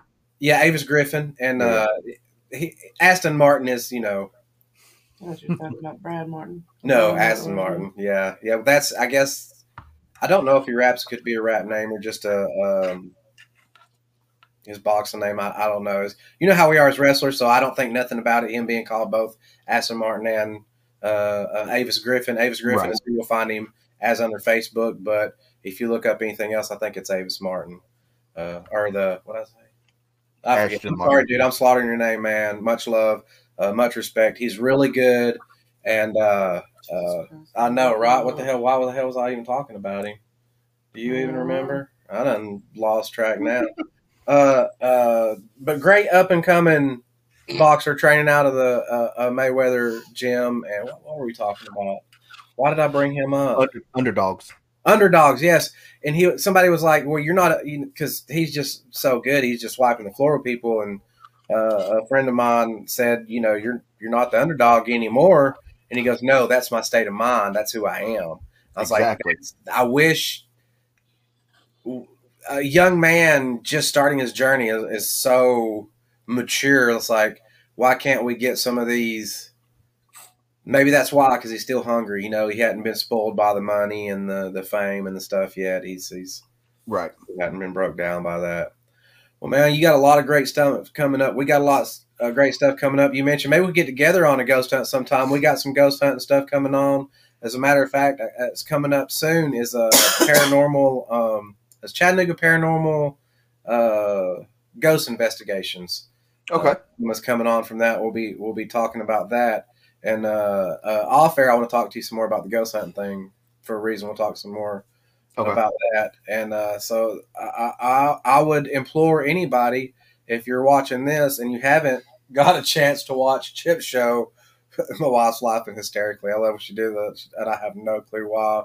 I probably did or said something really stupid, but we, we'll get to that in a minute. But we both got a lot of great stuff coming up. Um, you know, you can find us everywhere: YouTube, every anything that has anything to do with the podcast. You can find both Movement Radio and, and Chronic Conversations. Uh, what's the last thing you want to say before we wrap it up and get out of here, brother? Um, as always, check out movementradio.us. That is your one stop shop for all things movement radio. Uh, you can go there to watch um, our YouTube videos, listen to our podcast on whatever po- platform you want, or directly from the website. You can uh, buy the merch there. Really nice Uh, merch. I've seen it live and in person. Great Yeah. hat. I've seen the hat. I've seen the sweatshirt. I love the, the pullover. It's one of my favorites. Yeah. Um, so I, I recommend anybody who is looking for anything movement radio related to to go to movementradio.us and check us out. Well, man, there's so much I want to talk about, and I definitely want to uh, get you back on here for another episode. We had talked briefly before, and, and we'll talk some more about this possibly off air too. Is a, a little side project we were working on um, about getting together maybe once a month, once every other month, and, and doing a, a, podcast with you and I that would be like a joint production of both Movement Radio and um, Chronic Conversations. But I'll Yeah. talk to you more about that later. I don't want to give anything away. We'll save that for surprises. There's all kinds of stuff. There, there there's stuff if you need familiar stuff. uh, You can find it on, on both, like you like the hauntings or the the the whatever.